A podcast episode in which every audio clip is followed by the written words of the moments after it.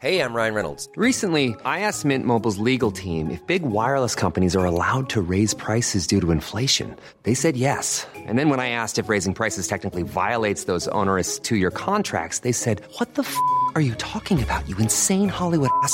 F- So to recap, we're cutting the price of Mint Unlimited from $30 a month to just $15 a month. Give it a try at mintmobile.com slash switch. $45 upfront for three months plus taxes and fees. Promo rate for new customers for limited time. Unlimited more than 40 gigabytes per month. Slows. Full terms at mintmobile.com. Is it acceptable to go to Mickey D's just for a drink? of course it is. But good luck leaving with just a drink. It's more than a drink. It's a Mickey D's drink. And right now, a small Minute Maid slushie is just $1.59. So all you have to do is choose a flavor, like the tropical mango or strawberry watermelon, and enjoy like it's meant to be enjoyed. Prices and participation may vary, cannot be combined with any other offer. Ba-da-ba-ba-ba. Is it acceptable to go to Mickey D's just for a drink? of course it is. But good luck leaving with just a drink. It's more than a drink. It's a Mickey D's drink. And right now, a small Minute Maid slushie is just $1.59. So all you have to do is choose a flavor, like the tropical mango or strawberry watermelon, and enjoy like it's meant to be enjoyed. Prices and participation may vary, cannot be combined with any other offer. Ba-da-ba-ba-ba. about the same. So the question it would be is, you know, if he came back, would he be the same, or how long would it take to get to that level? Well, I mean, there's never been a better time to be a part timer in WWE. I mean, Brock Lesnar's WWE champion.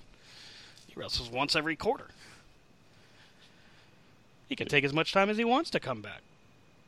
Uh, there it is, your main event for WrestleMania. Oh. Seth Rollins versus CM Punk. Yay! And the crowd's going to eat it up Okay, now I'm going to be big one of those. shit people- on happens. Oh, easy, easy. We're on the network again. Damn sorry, sorry, Eddie. We're back on the network. It's all right. The unedited version will be on your network. The first five minutes we're in here, and damn it. damn you, God, you know the bad part is when when we do it with, with without Eddie, I don't hardly ever do it. And here it is. As soon as Eddie, as soon as we're back with Eddie, it takes me five minutes. you know he's he's actually right eddie like so we've been um, of course all of our wonderful listeners over on speaker and c2cradioshow.com we've been doing that for about a, about three months and it's been very successful for us but at the same time the funniest part is uh, brian hardly cusses at all then we get back here and oh there we go. Well, I just got Five one. minutes. Well, Brian, this one's for you. You just made the list. That's fantastic. Yeah, well, you know me and the FCC. I'm not gonna let them keep me down. Fight the power, kill Whitey.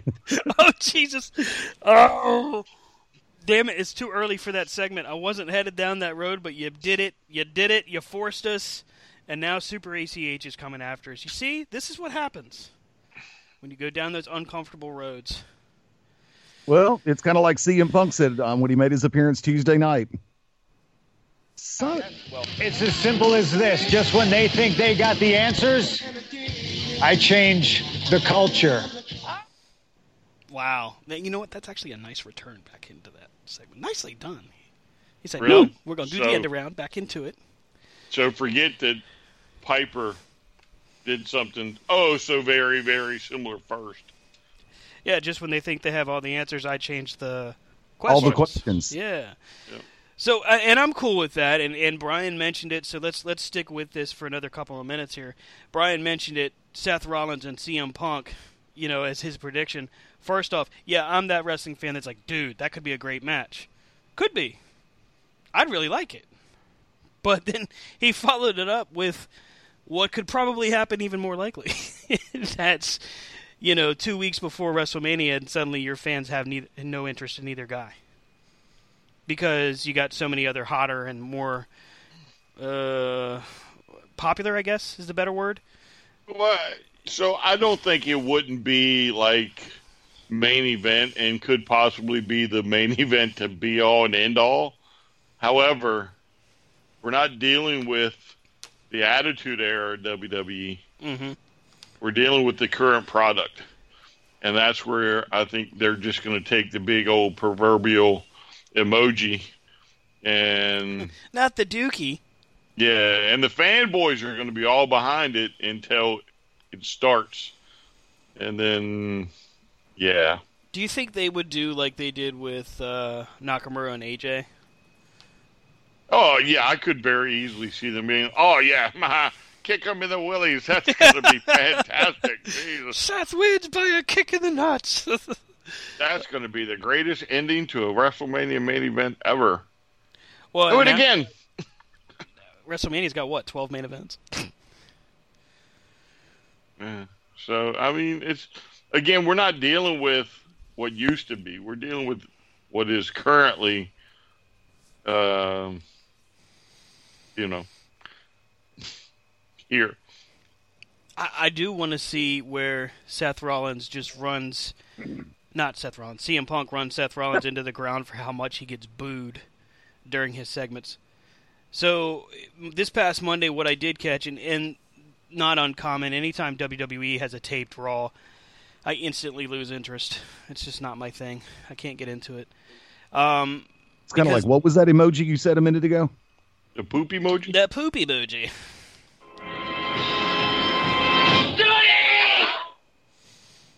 Wow. Wow. well that you know what? If it's a if it's a taped version of Raw, yes, we can delete that. Delete it.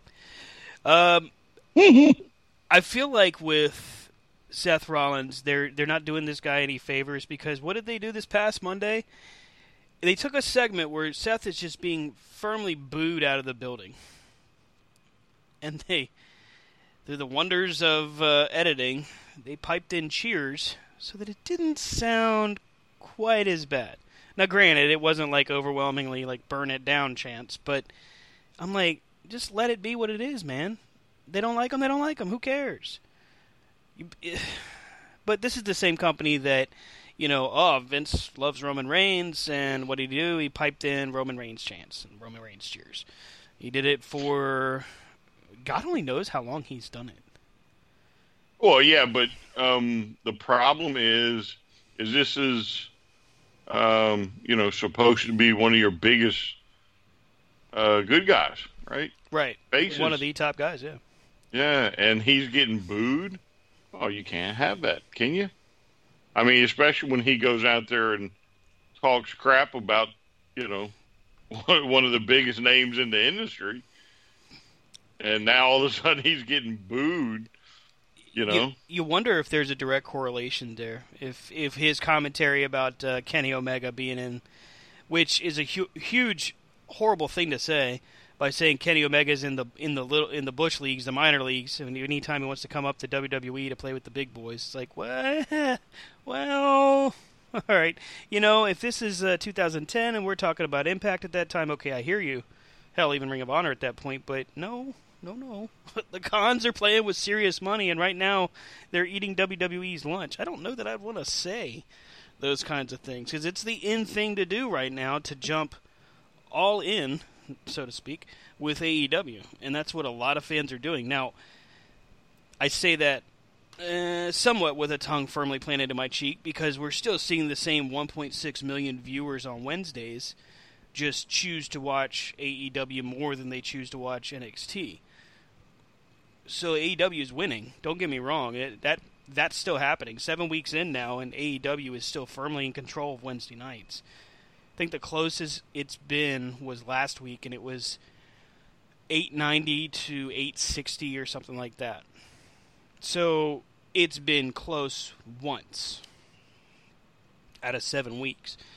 We're a long way from the finish line, but if you're sitting in that uh, uncomfortable position that WWE is sitting in right now, where you're not the popular guy right now, you're not the mainstream, everybody loves you right now, because while your stock prices are kind of they're not they're not tanking but they're kind of plateaued right now. Your interest level is waning on your on your weekly shows. SmackDown continues to draw just about two million viewers. Monday Night Raw right around the same.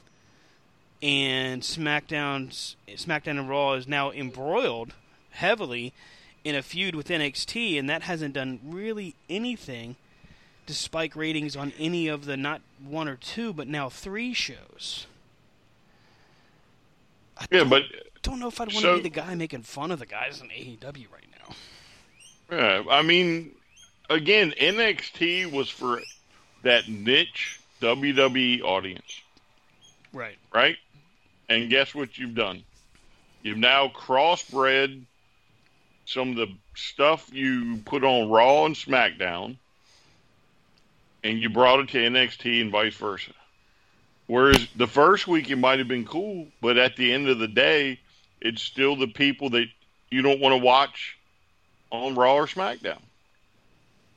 And now you're bringing them to NXT, so it's not it's not like it's going to help you any. One of the biggest challenges I thought would always happen for NXT, which is the same thing that's happened for companies like Evolve, Ring of Honor, um, FloSlam, which uh, which was heavily involved with multiple smaller companies like Full Impact Pro.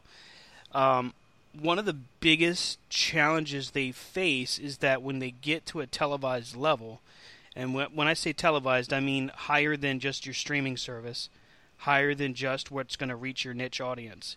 It's who are these guys? See, AEW has the benefit because while you've got guys like Kenny Omega who the internet knows all about, and now the public is learning all about, they also have the advantage of taking key pieces of different puzzles that people recognize, like the Young Bucks. They're known all over the world, mostly for what they've done with the, you know, with uh, damn it, what's the one in California? Guerrilla, Pro Wrestling Guerrilla, but also what they did in Japan. But you also have guys smattered in there like Cody and Dustin and Moxley and Shawn Spears. You've got the right dynamic, the right mix, so that people recognize it. So it's more than just a niche audience. It's just they're having trouble getting over that that uh, hump. I think they will, but those smaller companies and NXT to me falls in there. They can't get past here because people just don't. And this is not a put down of any of the people wrestling in NXT, but they just don't recognize these people. They don't have an emotionally vested interest in watching NXT. And, Stan? Yes, sir. And the average wrestling fan has that connection with Rio. Uh, having seen her perform live, yeah. Yeah, Yeah. but I all right, mean, so there that's a totally different breed of fan though that's watching AEW right now. Not always. It's a disenchantment. Look, okay, I got to do this. A lot of the people who are watching AEW right now are those who genuinely feel disenfranchised. The fall of WCW, the dilution and the sterilization of WWE, the fact that Ring of Honor can't get into a number of major markets. Impact has had more facelifts than half of Hollywood combined. Now they're finally on access and looking very good, but so many people said, "Oh, Impact, it'll be gone in five more days." But then, and also same thing with MLW. Who the hell is that? Oh wait, MJF is there. Okay, big difference. But you've got so many people who are turning to AEW, who used to watch in my age bracket, those who were watching in the Attitude Era, in the Monday Night Wars, who remember when Hulk Hogan was the biggest thing going in the world today and survived the Rock and Stone Cold. But yet you're looking at AEW, and it's like, okay, we've got a Japanese women's tag team match that maybe 5% of the viewing audience is going to know who hell, who the heck any of these are or maybe one out of the four. And then they're devoting so much time to obscure names trying to help build that there you go emotional connection. But in the meantime it's like we're giving that a shot. But sooner or later the honeymoon is going to be over. And I hate to say it, with the attention span of the average wrestling fan, no disrespect, kids, but here's the truth that honeymoon's going to be over sooner than later. All right, so while I agree with Eddie in the disenfranchised part, I don't I don't think that there's going to be some big crash at the end of the honeymoon. No, there won't. I, I, I think your numbers are going to grow because you will start to see people that will leave Monday and Friday to go find out what this is all about. And you'll lose your some of your entertainment wrestling fans and you'll pick up more the uh, true pro wrestling fans, I guess, for lack of a better term. Because there's not, you know, it's kind of like in the NWA. Yeah, there's a little bit of storylines going on, but for the for the most part, it's a it's a great wrestling product, right? It's the same thing with AEW. Yeah, there's a few storylines, but for the most part, it's great wrestling to watch. And you're going to draw some fans, so you may top out at 1.5 to 2, I think. But the the the the thing about this, and this is what really like Connor Frost is over the course of the years, everybody has, you know, the WWE turned their back on a fan like me, right? They thought I was just going to buy into the whole Katie Vick thing, and I keep going back to that because that's real easy to go back to. yeah. You, you know what I'm saying? Oh yeah, they'll they'll buy into it. They'll they'll love it. You know, the the we're going to push Roman Reigns down their throat, and they're going to love him. You know, all this other crap they've done to us. Well, a few years ago, over in Japan is where this whole thing started with the Bullet Club, and I, that's where I go back to. And it really just from then it, it's just been building momentum and momentum and momentum and I don't think we've seen the tip of it yet. I think it's going to go for a while before it actually kind of flatlines, you know, plateaus, I guess. And I think that I think the WWE is really going to hit panic mode uh, before it's all said and done. I mean, literally, I want you to think about this.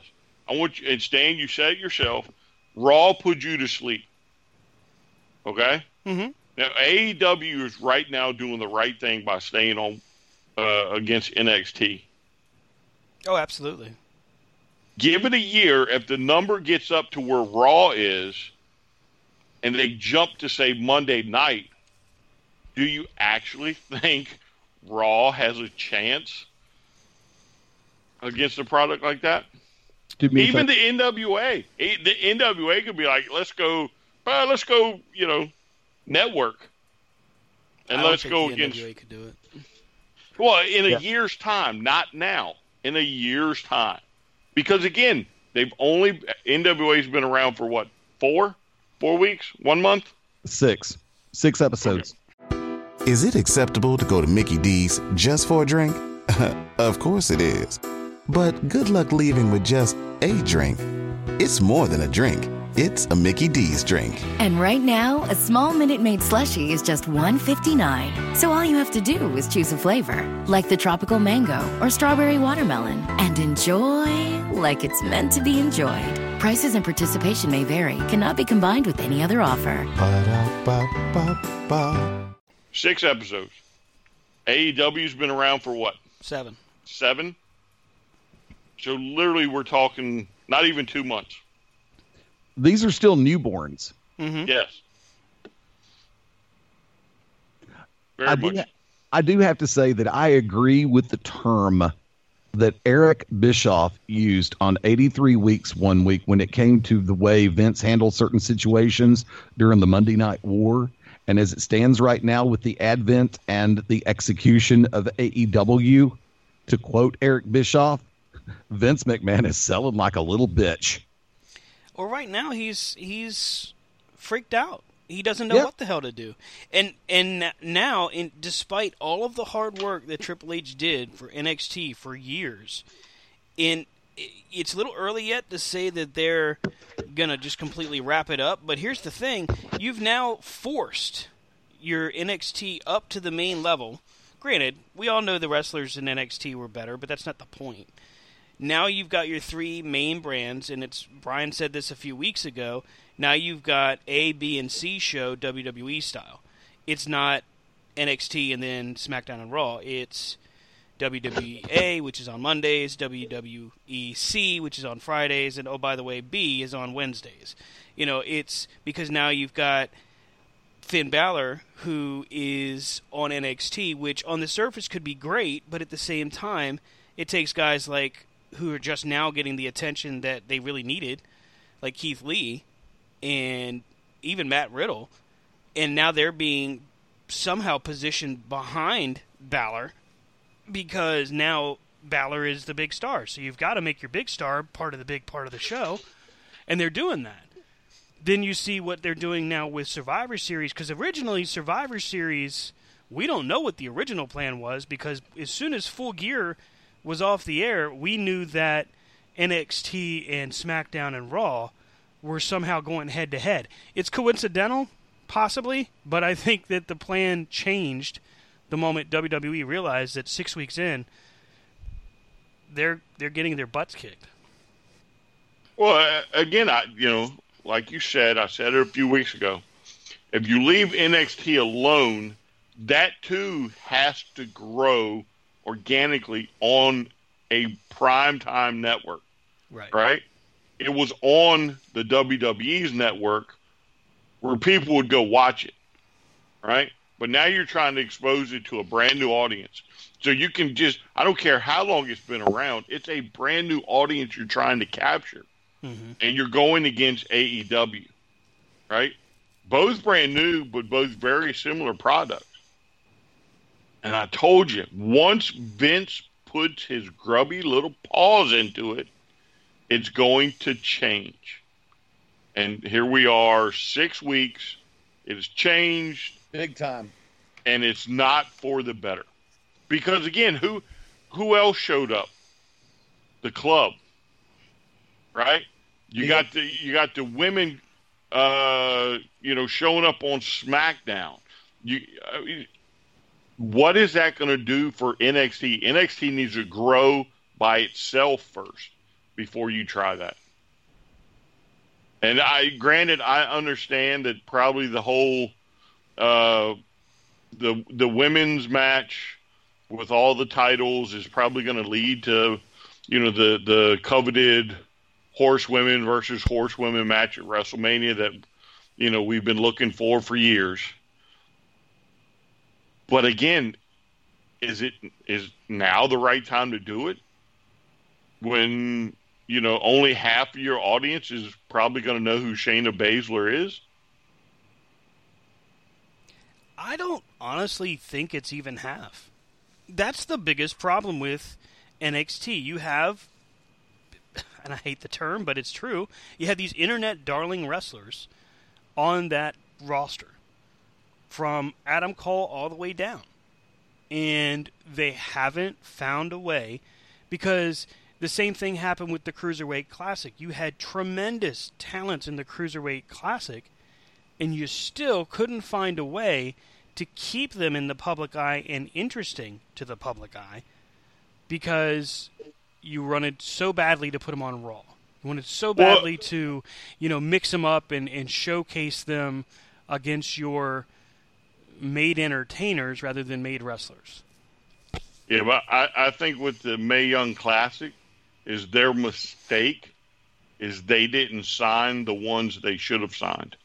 Oh, definitely. You, you never should have let Tessa Blanchard walk out the door. Mm-hmm. You never should have let Rachel Ellering walk out the door for a year or however long it was. Mm-hmm. I mean, and you know, I know I'm forgetting people, but you never should have let them walk out.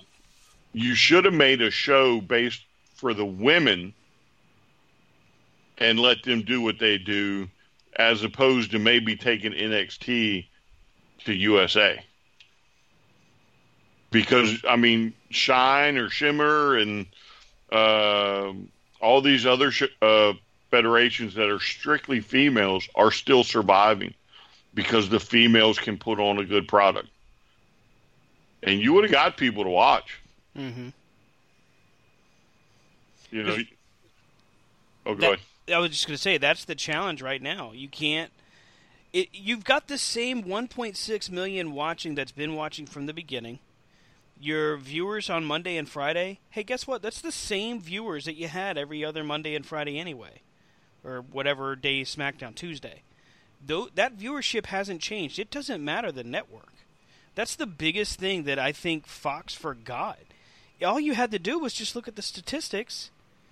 Because you could look at it, and it doesn't matter what dirt sheet you like, it doesn't matter what person you follow on Twitter, the numbers do not lie the WWE's audience for viewership has been the same for the past six years. Now, uh, what I mean by the same, just to qualify this, yes, it started about six years ago. We were at 2.5, 2.6, even 2.7 for the average viewership in million viewers for SmackDown and Raw. That's true. But it was going down, and it's been steadily going down. But what you see on Raw is actually what you typically see on SmackDown for your viewers. So yeah, of course, NXT comes on on USA, which USA is going to give Vince McMahon whatever he wants. It's a given.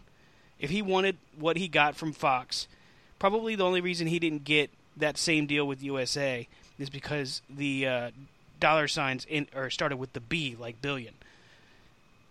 But the bottom line here is they still are dealing with the same audience, and for Fox to put the money that they put in and it still cracks me up that fans like to say, "Oh, Fox is going to cancel them."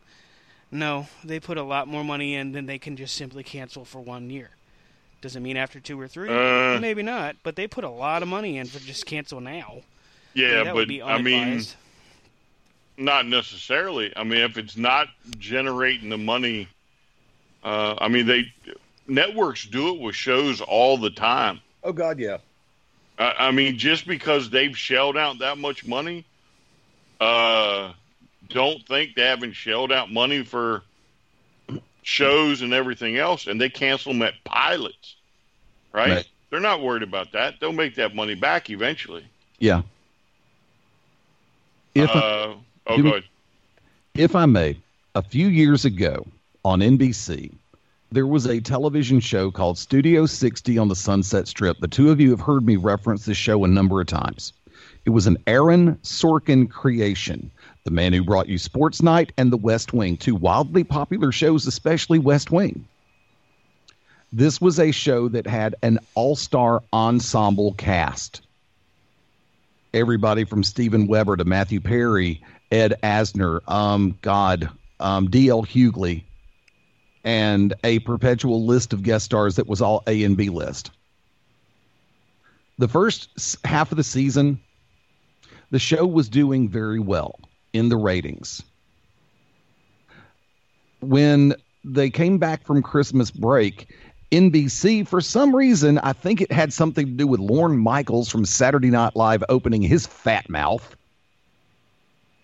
How that man still has any stroke at NBC, I don't know because Saturday Night Live has been sucking wind for the last five years. But they kept moving the show and changing the show's situation to where after one season, Studio 60 was canceled if you don't think that if NBC, one of the original big three slash four, will cancel a show after one season if it starts to get quirky, no matter what the investment is, put it this way, it was screwed with so much, even D.L. Hughley will not even acknowledge that show anymore because of what NBC and, um, ended up doing, screwing around with the formula of the show. Fox will drop it in a heartbeat if that payoff isn't there after a year. If the numbers aren't there and it doesn't look like it's going to grow, Fox won't blink. Remember, they just, uh, the res- the residual of Fox is still rolling in money after the Disney buyout of 20th Century Fox. They ain't worried. That's a fair statement. I mean, the the the thing that I think is interesting to watch out of all of this is realistically everybody is waiting for somebody to move, and WWE flinched in a big way first by you know jumping the gun on a on a storyline that could have been set up two three years from now. I think it probably would have been more successful. Not that it hasn't generated interest, but I don't think it's really going to move the needle. I don't see Summer or excuse me Survivor Series being like, oh my God, how did we never see this show before kind of thing. I just don't see it happening. And a lot of that is because you got the same guys backstage at the same three shows doing the same things with the same people. And it's not changing. Then you go over to AEW and where you've got these road agents that no longer work for WWE and the reason they don't work there is because they were creatively stifled. You've got these performers that are in AEW's ring that never wanted to go anywhere but AEW or New Japan or Ring of Honor. They didn't have to be WWE World Heavyweight Champion or main event at Madison Square Garden or any of that stuff. They just wanted to be part of a big show in general. And so now they've got their spot, and the last thing they're going to do is screw that up. Then you got a like, guy like Jericho, who's at the helm, and say what you want. We, I joke about him all the time about being that, you know, that clumsy drunk uncle, but he's a legitimate star. He's put them on his shoulders, for lack of a better term, and he's willing to carry the load until somebody else comes along. It's not a bad formula, and they're not screwing with it. Uh, I mean, you know, there tweaks and stuff that they can do here and there? Sure, but I think it's pretty damn smart, and it seems to be working at a very, uh, at least a very general level right now.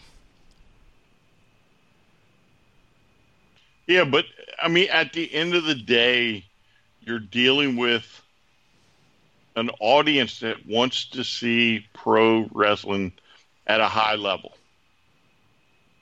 Okay? Again, we are not into they're not yet sure they do they probably watch the WWE? Sure. But at the end of the day, they're not into sports entertainment. The WWE has soured us on sports entertainment.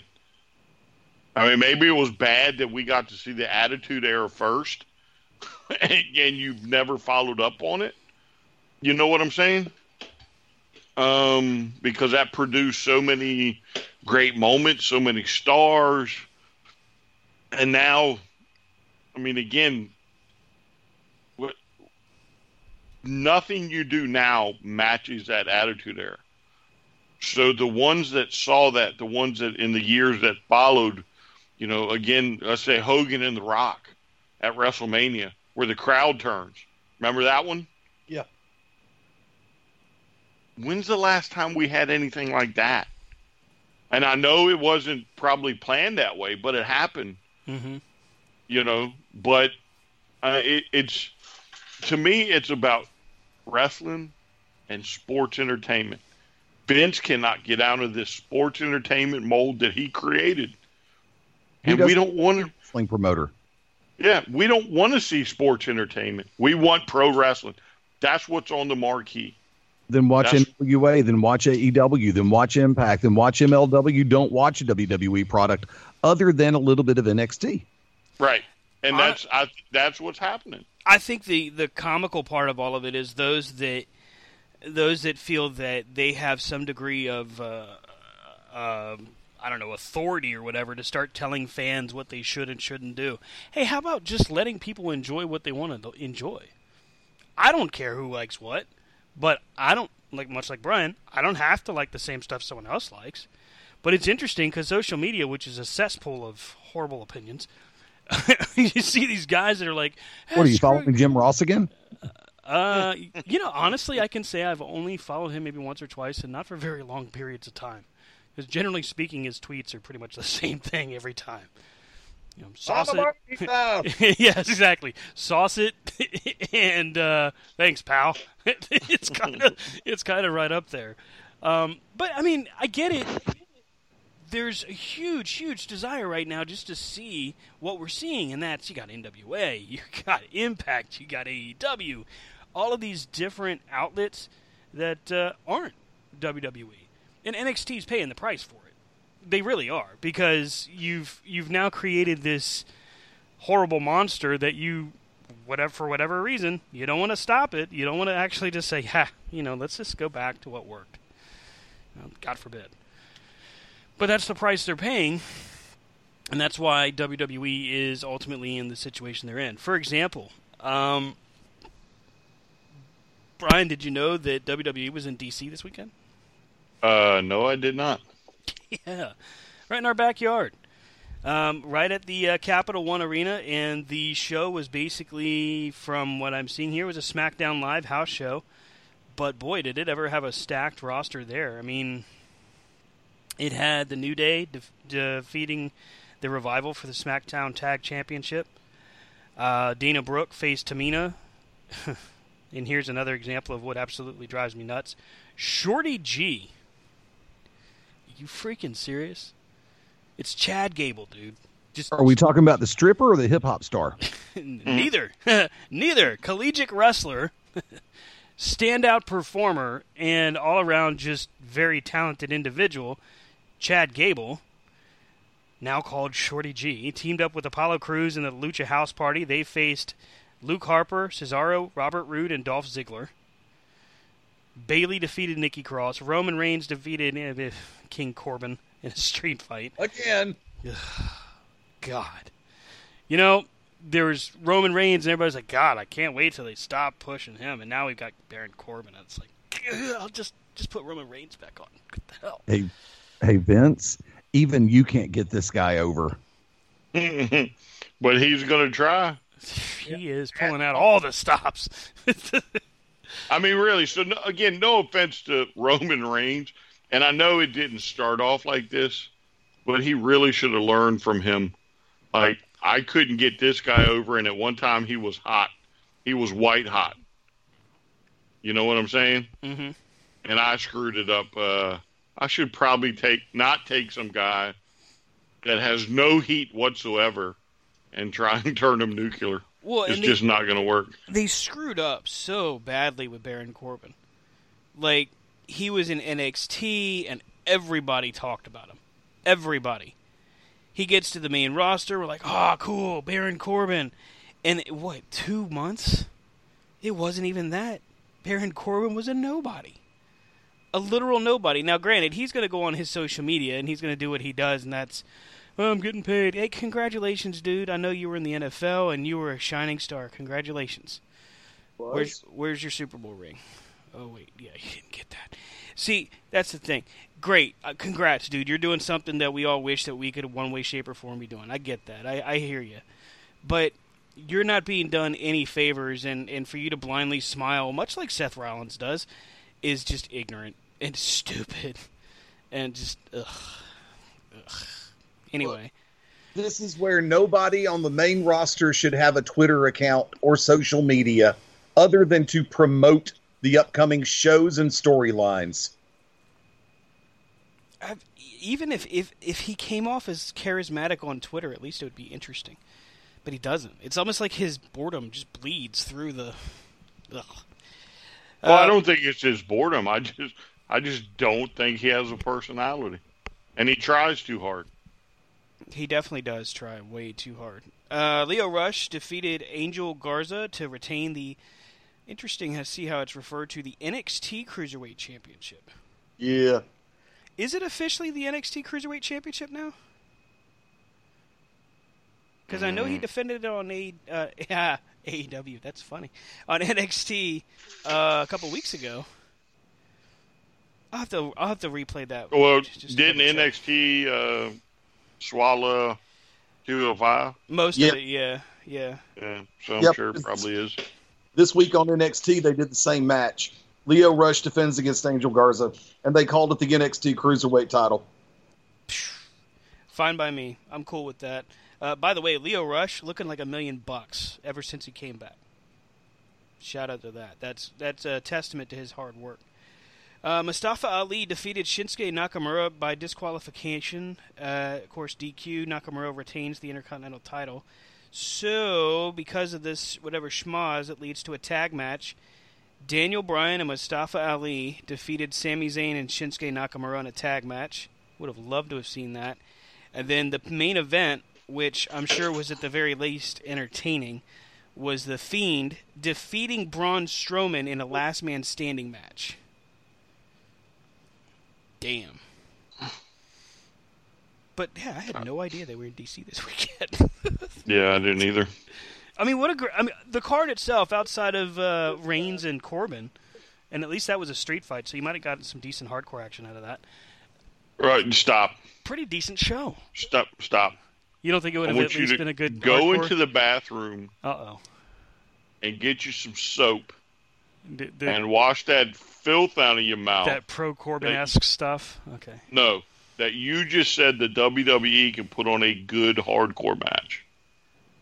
Okay. All right. you well- name you name one good hardcore You're- match since ECW closed down. Now Trish- on ECW they did, but you name me one.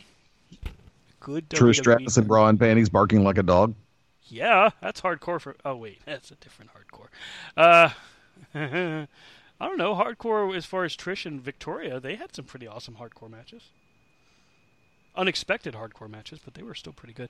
Uh, No, no, I, I, I truly can't argue with you, Brian. I mean, we watched what we watched at uh, Full Gear with Mox and uh, Kenny Well, Omega, yeah, but and it I'm kind of spoils I'm you. not even going to compare that. I'm not going to even bring that into this conversation.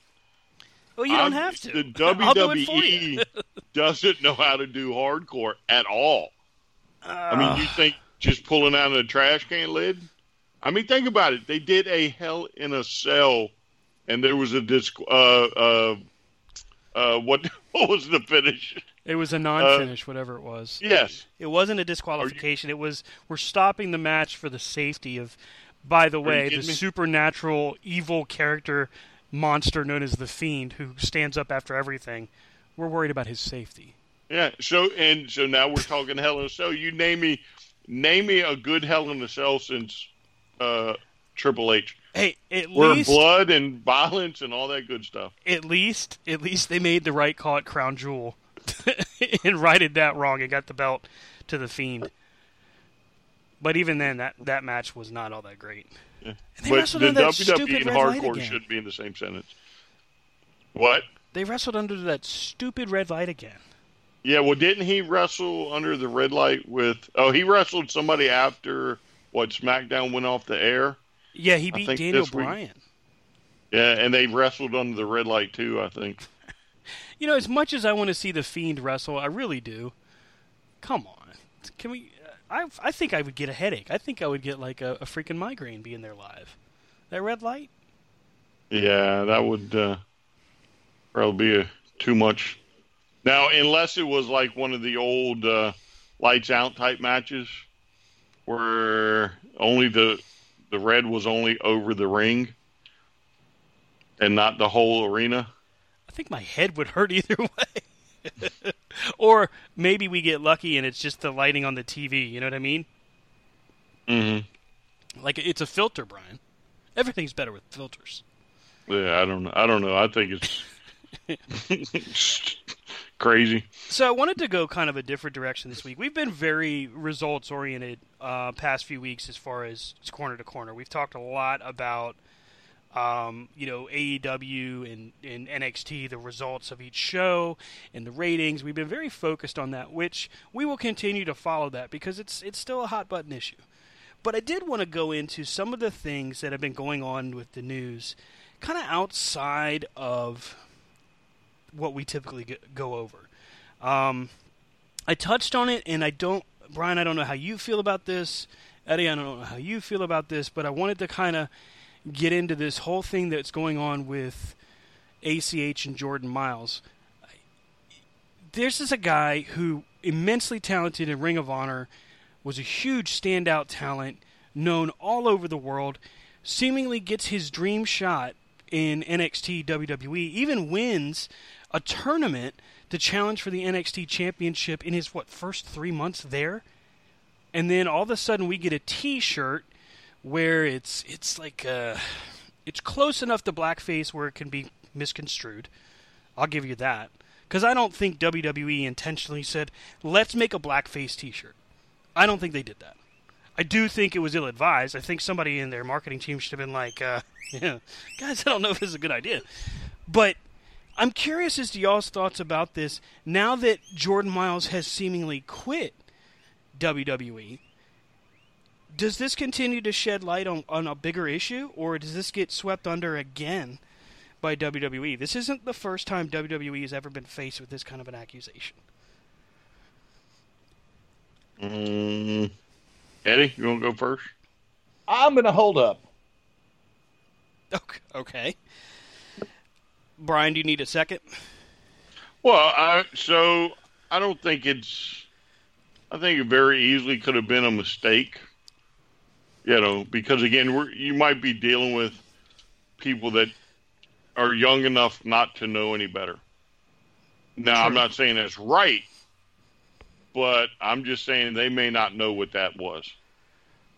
Well, And again, I'm not excusing it. I'm just saying that, you know, Well, that's actually a good example. I asked I asked Kiana, and she is younger than me, but I asked her when I first saw the the news feed, and it had the T-shirt, and I said, "Have you ever heard of blackface?" And I remember her looking at me right straight in the face, saying, "I don't, I don't know what that is." right. And it uh, di- it didn't hit me until then. I'm like, "Wow, maybe maybe that's an actual thing." So it's interesting you mentioned that. Yeah. Now, I'm not going to touch on on the racism thing because Right. you know I'm I'm not there. I'm not even going to broach that subject Yeah. because for all the ethnic uh, wrestlers that have come out, um, you know, if it was rampant, I know from time to time you've had issues like Big Show, um, that little snafu. Um, Oh yeah. Wow, I forgot about that.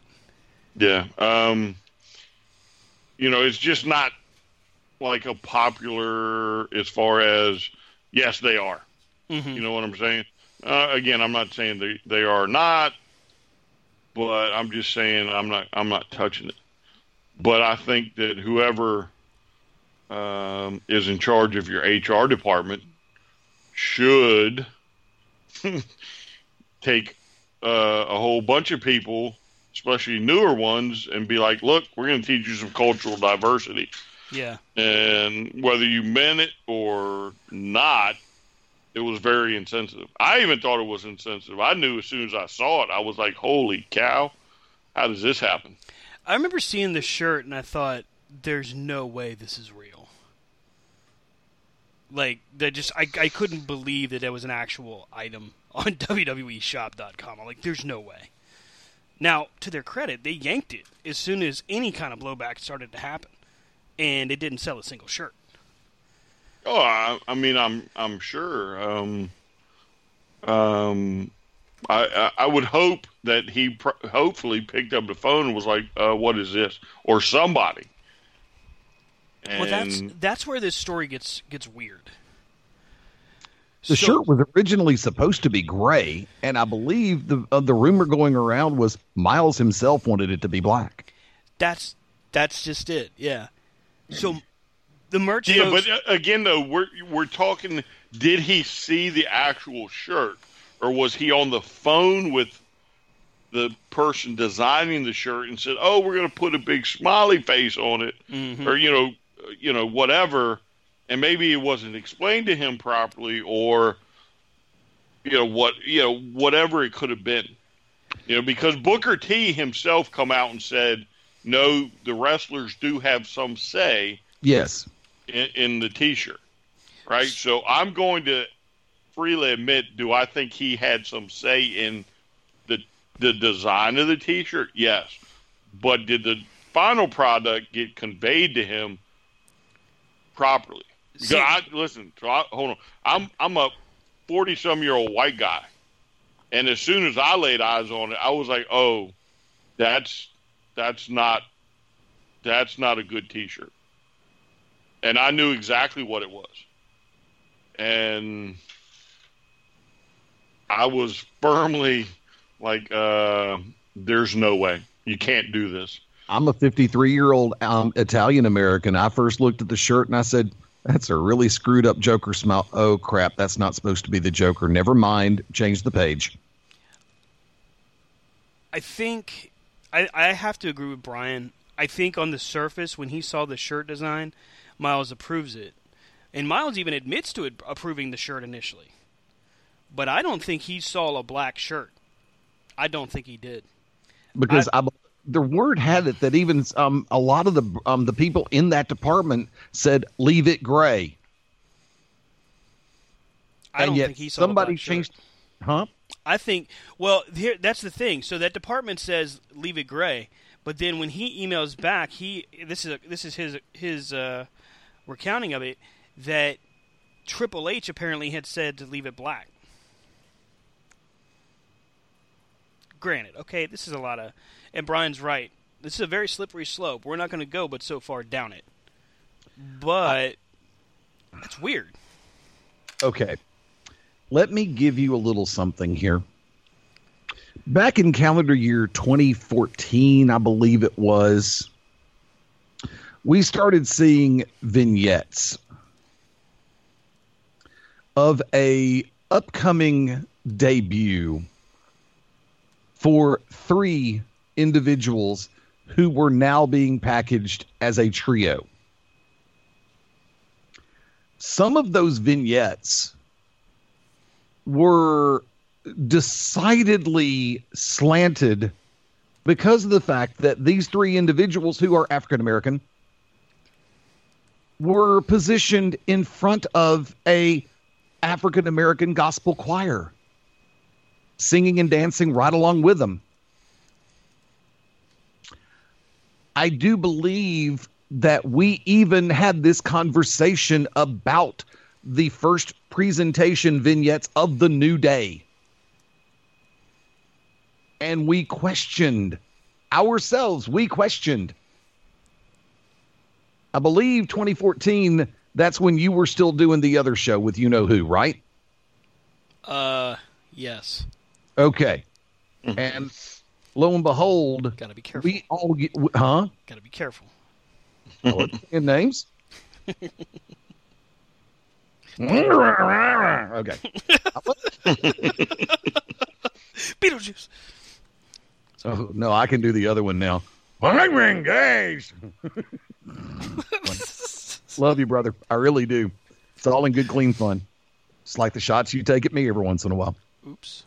Um, but seriously, we questioned whether or not these things were overly ethnic, even for WWE programming. Here's the trick. The New Day went on to be one of the biggest things to ever happen in WWE. They got over LED unicorn horns. They got pancakes over. They almost got over Big E's sausage. Of course, I think enough people saw Big E's sausage anyway. Mm. well, somebody's, somebody's phone got hacked again. I don't know if it was Paige's or not, but hey, what the hell? Wow. Yeah, but so I think with the new day though is so they embrace it for a week or two, More and than- then um, ultimately the change is made. And I, I don't remember being a part of that conversation. So whereas I may have thought it was like not to my liking, I don't think I ever like straight up equated it so much with being racist. not for me. necessarily racist, but definitely race oriented. Oh yeah, yeah, I'll give you race oriented, but this this T-shirt again to me just screams uh, racism. Yeah. And again, whether it's intended or not, I don't think it's intended. I just think it was done, and then when you put the put it on the black shirt by somebody who may or may not know what blackface is, it it turned out that way.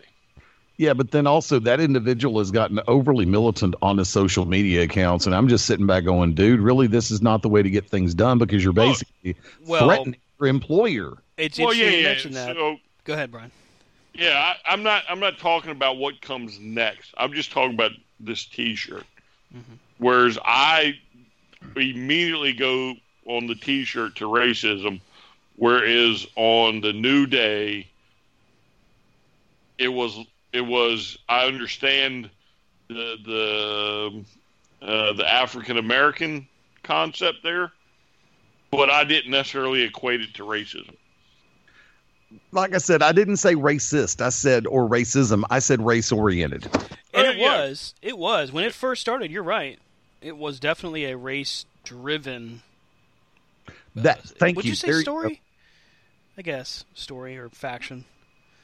At least at first. Backstory. I think. so we've got two different Oh, issues they got here. they got cereal over too. Booty Oh, they got a lot of things over. Yeah. They make sure you ain't booty. Hey, Do you remember the uh, thing they did on the WWE Network, the prank show, where they had those kids try all those nasty like combinations for new potential New Day treats? I never saw that one. Oh yeah, This- they got time travel over. Didn't they get they, time they travel did. over? they rediscovered Kofi's uh, uh, Jamaican accent. Accent. SOS. Yeah. So, yeah. It's so, a but now, deal. now let's move on to the militant part. Yeah, yeah. So here's the thing, and this is where I start asking questions. So, okay, I hear you, Jordan. I'm with you, buddy. I'm on the train.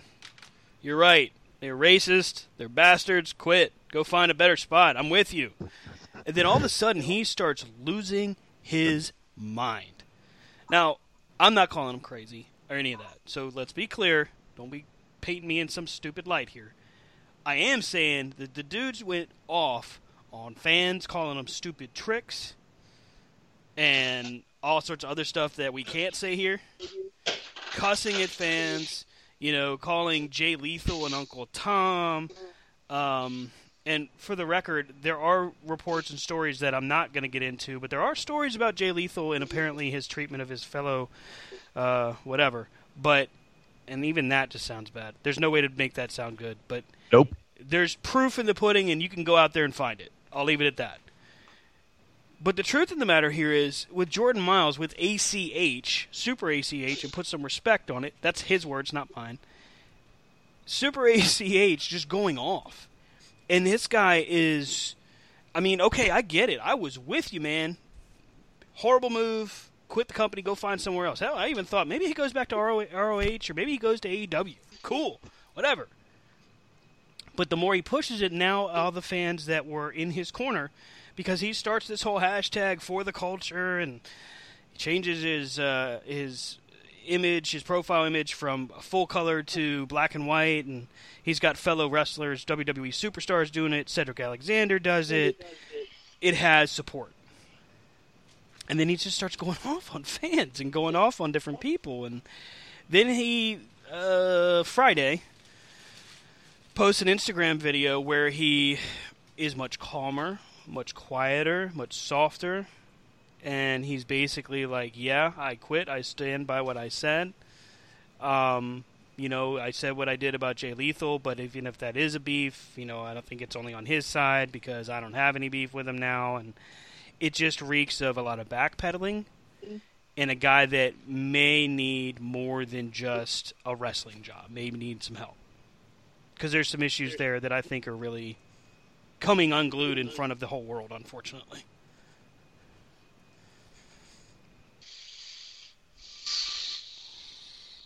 It's a tough deal. You know, nobody wants to paint anybody in negative light. You don't want to be rude or culturally insensitive. I definitely don't want to come off like that, but you you started something that had some real true traction and, and meaning and you had and he didn't do it for himself, I don't think, but some people were really believing in what he was saying. And I think it takes an awful lot of scrutiny unnecessarily and puts it on him when he goes off on people that way. And you're right. I mean, it was, whew, it was just angry. Militant's a, a pretty sharp word for it. I don't know if I'd go as extreme and say violent, but it kind of made you wonder, like, what the hell? Is he okay? Does does he need help? Now he has apparently, and I don't know the guy. I've never met ACH. I only know what I've seen as far as his wrestling ability. When, quite frankly, I think he was uh, is a hell of a wrestling talent. Uh, but this is a guy that clearly indicated that he's had some anxiety issues, depression issues, as it continues to tiptoe down that road towards bipolar. Wow. Talk about getting the entire world in a frenzy. And the bigger question still remains does this lead to a change, or does this lead to, hopefully, like Brian says, HR saying, oh, okay, Um, everybody in the room, let's uh, let's have a serious discussion, and let's never ever have this happen again. Because it could have just been one idiot that said, "Oh, it's a great idea." Nobody stops him. It gets sent to WWE shop. They post it. Then all of a sudden, by that point, it's a sh- it's a uh, a crap show. It's, it's a mess. Well, yeah, it's a mess, but I mean, to make Eddie's point earlier, I mean, he just automatically takes to um, social media Yeah. instead of trying to fix it. And I mean, it's literally blows up, and uh, you're you're dealing with, you know, probably the fact that he could be hurt Mm-hmm. uh, emotionally. He could be so pissed off he can't even think straight, and he's just in. He just gets in one of those um, things where, I mean, he is so mad, so incensed that he can't even. He doesn't know what he's doing. You know what I'm saying? I mean, we've all been mad like that before. Where Oh, you sure. just get so pissed that you know you're not even thinking straight. Um, and you know the more, and the, I think that was the other problem too. So when it first comes out, I mean he's got people behind him, Yes. and then eventually the story comes out. Well, he had a say so, and you know that kind of changes everything. Oh, well, if he had a say, then what's he going? You know, why is he going on about this? But again, if the story gets twisted, where it's sure he had a say, but he didn't see the final product to know exactly what it looked like, um, you know, then maybe where his people were turning on him, Mm-hmm. and he felt he felt. I mean, he just felt like he was alone in the world. I definitely. some- I, I could see that. Yeah, I mean, some of this could be a whole bunch of people's faults, not just his. Well, and, and these people that are so quick to say, "Hey, you know, this is all smoke and mirrors from ACH," let's not forget that this could have been this guy's dream job, and he wants to believe that he's in his dream place, and now suddenly all of this falls apart for him. You got, it's got to feel like he got nobody there for you. It's got to feel like, oh my God, what am I going through? and again, it's all speculation from our end. We're not going to be able to know how he felt, but we can tell you that, you know, in his times where he was the most angry, it probably felt just like Brian said that he was the only one, and that's Yeah. that's crap.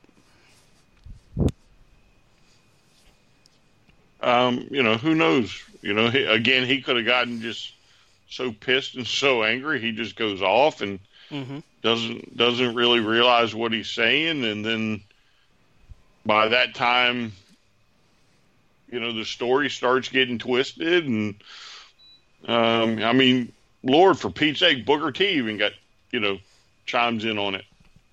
Oh yeah, I mean it got Booker T. Mark Henry commented on it a little bit. Um, Cedric Alexander did. Uh, there's to close out this segment properly. It's still not going to do this story justice because we don't know what the end result will be from here. But what we can say for a fact is that what could have and should have been just a, a bad moment in marketing quickly nipped in the bud and never seeing the light of day turned into this gigantic huge issue even bigger than I think even Jordan Myles could have imagined. Simply because nobody went to this guy and just said hey this is what we have. This is what Triple H says needs to be the final thing. What do you think? You know that conversation could have stopped all of this then again, maybe ACH was already so hype, piping mad by that point, it didn't matter. Well, I, I mean, I think if somebody had taken a sketch to him, Right. you know, the, or or the the final product, and said, "Hey, bud, here, this is This, this is what going we're doing." Yeah, and if he had taken the time to say, "Look, uh, you can't do this, and here's why," and then explained it, I don't I don't know if that e- T-shirt even gets approved. Right. You know what I'm saying? Because again, does Triple H? Uh, what is he? Uh, what is he in the WWE? Like second in charge, third in charge? Does he have the time to sit and go through every email? And yep, that T-shirt looks good. I mean, does he even do that? I mean, even if he does, it's got to be a quick, you know, pull up the image. Okay, cool. It's T-shirt. Boom, done. Did he even really look at it? you know what I mean? Like it, it can't get with so much of a thought. Not just even look at it, but I'm sure there are, he has people that he relies on. Mm-hmm. You know, I mean, does he have time to do that and run three shows or be there for three shows? So he's on the road. God knows how many days out the week. You know, uh, okay, he gave his approval, but did he actually see the damn thing? Did did he get the same misinformation maybe ACH gets? You know, who knows? Right. Well, and this just leads to the bigger issue. You know, the communication gap issue that is happening, and it's way outside of what ACH is going with. It's happened with him, but now we can look at it from a whole other perspective and look at what's been happening with talents that were in Saudi Arabia, thinking Oh, they Lord, were, you know, they were thinking they were going home, and they get told, "Nope, nope, we got some mechanical issues. Sorry, it's going to be a minute." And you know, it happens. You go on these flights, you, you got mechanical problems. It happens with with all of it. But then you find out, oh, Vince left, uh, you know, two hours into the show or an hour into the show. He's gone. Say what? and and Vince uh, not only left, but he basically um, there was money issues involved and everything else. And uh, from what I understand, it was the royalty of Saudi Arabia that kept that airplane on the tarmac. Yep. So But he was gone. then he takes the top 20 talents with him to make it for SmackDown. So you're already creating a divisive atmosphere with your, you know, grab grab that brass ring, pal. You know, that whole thing. But now now you've got another situation where you're taking chosen talents and saying, uh, "You are the guys that are going to go with us. You're the guys we're going to put on TV. Everybody else can, you know, y'all can wait. You'll be okay." Um. So in a day where everything that happens now gets magnified exponentially, do you really think it's a wise decision to just, uh, hey, I'm going to leave you guys in a foreign country that uh, we don't necessarily know for sure what their thoughts of us are, and we're basically going to take what we have as far as money. We're going to run. Good luck, guys. Have fun getting home. Jeez. What? Wow. That's a mess. Yeah. Uh, sure. And I, if it was me, I'd be asking for my immediate release. I think I probably would have too. I don't care where I was on the card. I would be asking for my immediate release. Because see, here's here's the ultimate issue, right? Mhm. So basically, you're thumbing your nose at the Saudi Arabian royalty, right? Like they run that country. There is no if, ands, buts about it. They run it to the point where they shut down that airplane. That airplane ain't going nowhere. Well, how would you have felt if while you were on that plane, they decided to take you off that plane Mm-hmm. and throw your butt in a jail for probably any number of violations for their law that you weren't even aware of. How are you I mean- going to feel then? Th- there's that, and then there's the whole thing of, and it thankfully, at least we hope, it's been since debunked. But there was even word that that Vince had basically shut off the show after two hours because he felt that he was owed money still and they hadn't paid him. Um, you know, you knew that story was going to be kind of that. That's a tough one because I mean, while I do think that Vince would pull the plug, I don't see him doing that in a country that is already under the microscope for. I'm not getting into the political rigmarole, but what they are suspecting the prince has done. Yeah, but so the, and the the TV feed was only supposed to be the local feed, right? Right. I remember right. And there's Yeah. only one report of that actually being done. And by one report, I mean one customer, one viewer that actually reported that that happened. So it could have been their cable going out. It could have been, yeah, I don't even know how it's how it's structured out there. But you know, it's interesting because, of course, who's the Brian? Who's the first guy you think that reported it? Oh, Smelter. Oh yeah. Oh, this guy had a Woody the size of Texas. He's like, "Oh, WWE's in trouble. Let me run." And as soon I'm I'm serious. As soon as Crown Jewel was off the air, Twitter is filled with Wrestling Observer tweets. Oh, there's a problem over in Saudi Arabia with the flight. Uh, there's mechanical issues, but nobody's saying what. They're getting video from all the stars saying it's mechanical issues. Not one single star, including the ones that were left behind, corroborates this story.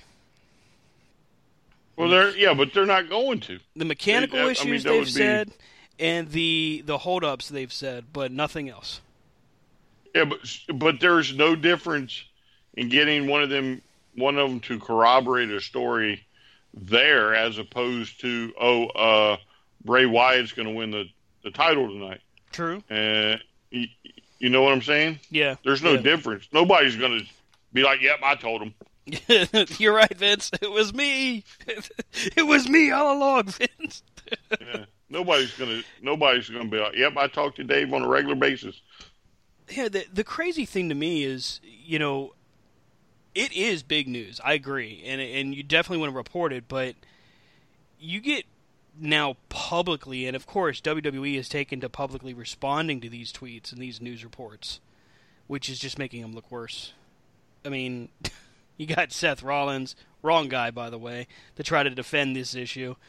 Nah, that never happened. You're a bona fide liar. La la la la la. We already know that, so it's nothing new, and nobody's going to buy in. But at the same time, it just makes Seth Rollins look insecure. Then AJ Styles does the same thing. Well, now it makes WWE looks insecure. Not because AJ Styles did anything wrong, but no, because now the company's got not just one, but multiple guys now responding to something that if it's not true, why are you responding? Like if it's not happening, if you don't have anything happening right now, why would you go on social media and start stirring it? Leave it alone. because oh no you can't leave it alone so it's got legs right so you have to stop it Mhm. well the way you should have properly stopped it is if none of it was true for vince mcmahon himself to come out publicly and say it's not true Right. or the WWE or Stephanie or Hunter or somebody in that company that has the ability to do such things should have come out and said, you know, "Mm, nope, not true. Uh, it was an airplane, whatever. Maybe got Saudi Arabia to play along or whatever, Mhm. right? But have they? No, that's just it. They've just No. chosen to go the direction of, you know, let's put him down. Let's insult the guy. Let's, and eh, this is coming dangerously close to almost defending him, but the guy is trying to report what he considers to be news. In his realm, in his world, he's doing his job. Yeah, but I'm not. I'm not worried about Smelter because the story would have gotten out anyway. I'm talking about if this if this thing was false, the WWE should have come out. Well, let's talk about where it came from initially. Because it wasn't Meltzer that it came from initially. Initially, it comes from former Spanish announce table extraordinaire Hugo Savinovich, who says that it's not mechanical issues with the planes, that it is a financial issue, and he states that the reason that this is all going on is because Vince told them that, hey, you still owe us X amount of millions of dollars. Once you get into millions, you know that's going to be a heavy conversation. We need to get this money. Honestly, as dumb of a move as I think it is, because I do, I think that's the wrong. That's the wrong office to have that meeting. Um, I could see Vince saying that. I could see him trying to be. I'm Vince McMahon. Damn it! you don't do this to me. Uh, well, okay. We're. I guess we should be considering him to be lucky that he was able to escape the country by cover of darkness. Well, but I think that's the thing. uh, He leaves early. Yeah, I mean, he's like, I just pissed off the Crown Prince of Saudi Arabia. I'm on borrowed time. Yep, hopping up jet. Gotta go. Tell him our truth is leaving. I mean, it's just, it's so sad. And then you see these pictures online of all of the guys. Like, first off, they look miserable in these pictures where they're all lining up to get on the ch- get on the jet but they're like finally boarding and all of these different hashtags. You got wives of like Karl Anderson saying never go back there again. And Karl Anderson tweets back, "Well, I do need a pool." It's like, I mean, Second pool. yeah, a second pool. I mean, this is just nuts.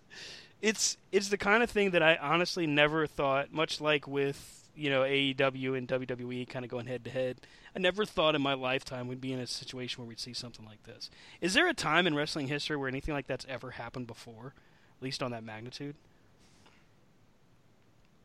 Where, where they've been stuck in a country?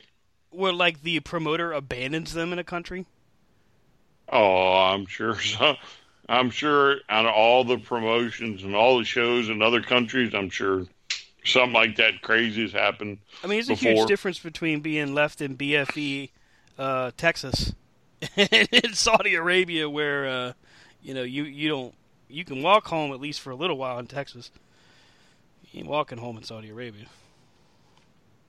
Yeah, but I, I'm I'm sure there's been times that something like that crazy has happened, but uh, I don't. Again, I don't. I wouldn't recommend doing it in a country like Saudi Arabia.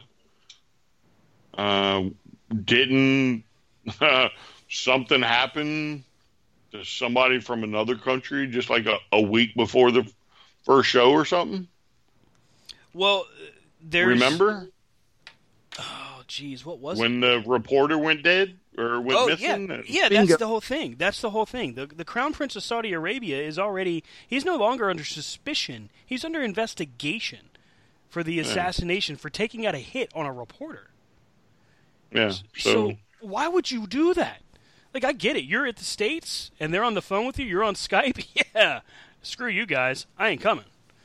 But if I'm in your backyard and you're already responsible for, you know, killing, getting away with it essentially, and still being free and being in royalty, yeah, I'm not saying that in your presence, much less in your country. And then I'm not going to leave my people there. I'm going to get them the hell out of Dodge. yeah, and, and that that ultimately is why I'm like I want my immediate release Yep. right here, right now, as soon as I touch foot back on American soil. I would have had a I, lawyer I will in my never pocket ready to go. wrestle for you again. Yep. And imagine that one guy, because you know someone, when they get their release, someone's going to say,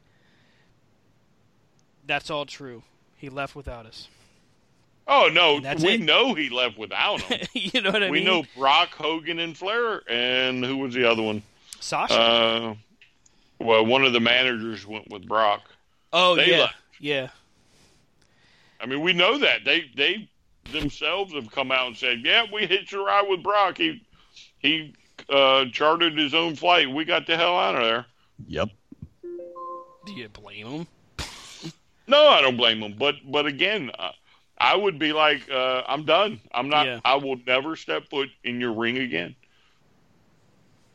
and oh, try and tack on more time because we'll go to court and we'll see just how valid that is. You claim that I'm a contract employee, or I, not even an employee. I'm contract worker. Mhm. Well, let's put your contract to the test.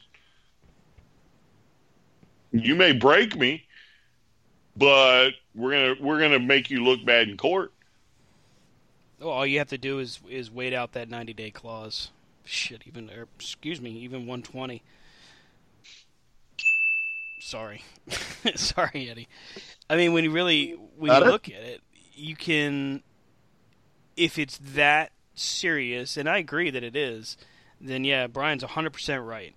I want my release. Yeah, you we're going to court because if you try to stop me, that's fine, but I'm going to make you look like an idiot. And then, while you may bankrupt me, you're going to now have to answer to all the other suits that are going to happen after mine. Right. 'Cause I Because won't once quit the, the judge first tells me one, no. yeah, but once the first one starts, you'll get other people to be like, you know what, I've had enough. Yep. I want out, and nope, we're going to add three years to your contract. Well, how do you add three years to a contract? That's what I would like to know. Ask What kind of clause is in there for that? Well, you have to remember now, for most contracted in ring performers, either the front, backside, or combined guarantees are directly correlated and linked to the number of appearances. So, case point scenario when you have somebody who's out for a certain period of time, say six months, and they're contracted to four times six, 24, 24 television appearances or 24 in ring appearances. You can tack those onto the back end saying, well, you were out injured. Yeah, we took care of your finances. We took care of We continue to pay you during this point in time if your contract stipulates that but they can actually say well you missed these appearances because of injury. So we have the we have the right to put these on the back end of your deal and extend your contract. Now as far as an arbitrary number no. Case point scenario brock lesnar is normally contracted if you say six months he may have 12 appearances. Um 10 on television 2 on pay-per-view those are agreed to in advance before he puts pen to paper. Every other A-list talent and some strong Bs, and I don't mean B plus players, I mean B list talent. Mm-hmm. Second tier. Second tier, I'll put it that way. I don't not meaning to sound derogatory. They are agreed to, and this came out during the Monday Night Wars. If you've ever listened to Pritchard, ever listened to Bischoff, when they're talking about different people coming in, Randy Savage when he signed with WCW, um, he was contracted for a certain number of dates during a year or two years or three years. Normally, it was one year at a time. So, once again, you don't just arbitrarily add, well, we're going to put three years onto your deal. No, we're going to add we're going to add 45 more dates because you missed 45 shows. Those were contracted appearances. So, we're going to um if if both parties are in accord, we'll put those on the back end of your deal and you'll continue to get paid. They're not going to ask you, well, you're going to do 45 days for free. No, not going to happen. But th- it's it's not necessarily an arbitrary number that they can do, but they can balance it out to the number of agreed upon dates and appearances. That's how they get away with it. Because Yeah, go ahead. I'm talking like Harper, or not Harper, but uh, who who's one that just recently is like, I'm done, I want out, and then they're like, oh yeah, we're gonna hold you for That was Harper. Six months. what was it, Harper? Yeah, six months. I mean, that's just crazy. Let the Okay. man go. Well, once again, we're in a Vince is okay. I'm going to use Bischoff's phrase again. Vince is selling like a bitch right now. Why do you think he locked down so many people to five year contracts? Right now, when it comes down to it, a lot of people, especially your second tier and top tier players, are contracted for anywhere between 52 to um let me see hold on Da-da-da-da. 52 to 60 dates per year depending on whether or not they're brand exclusive and how intensively they're being used in storylines and programs. Um, you can take vacation time. That's going to be bumped to the back. Uh, case point when Daniel Bryan got married and he disappeared for a month. Well, how many dates was he supposed to have during that time?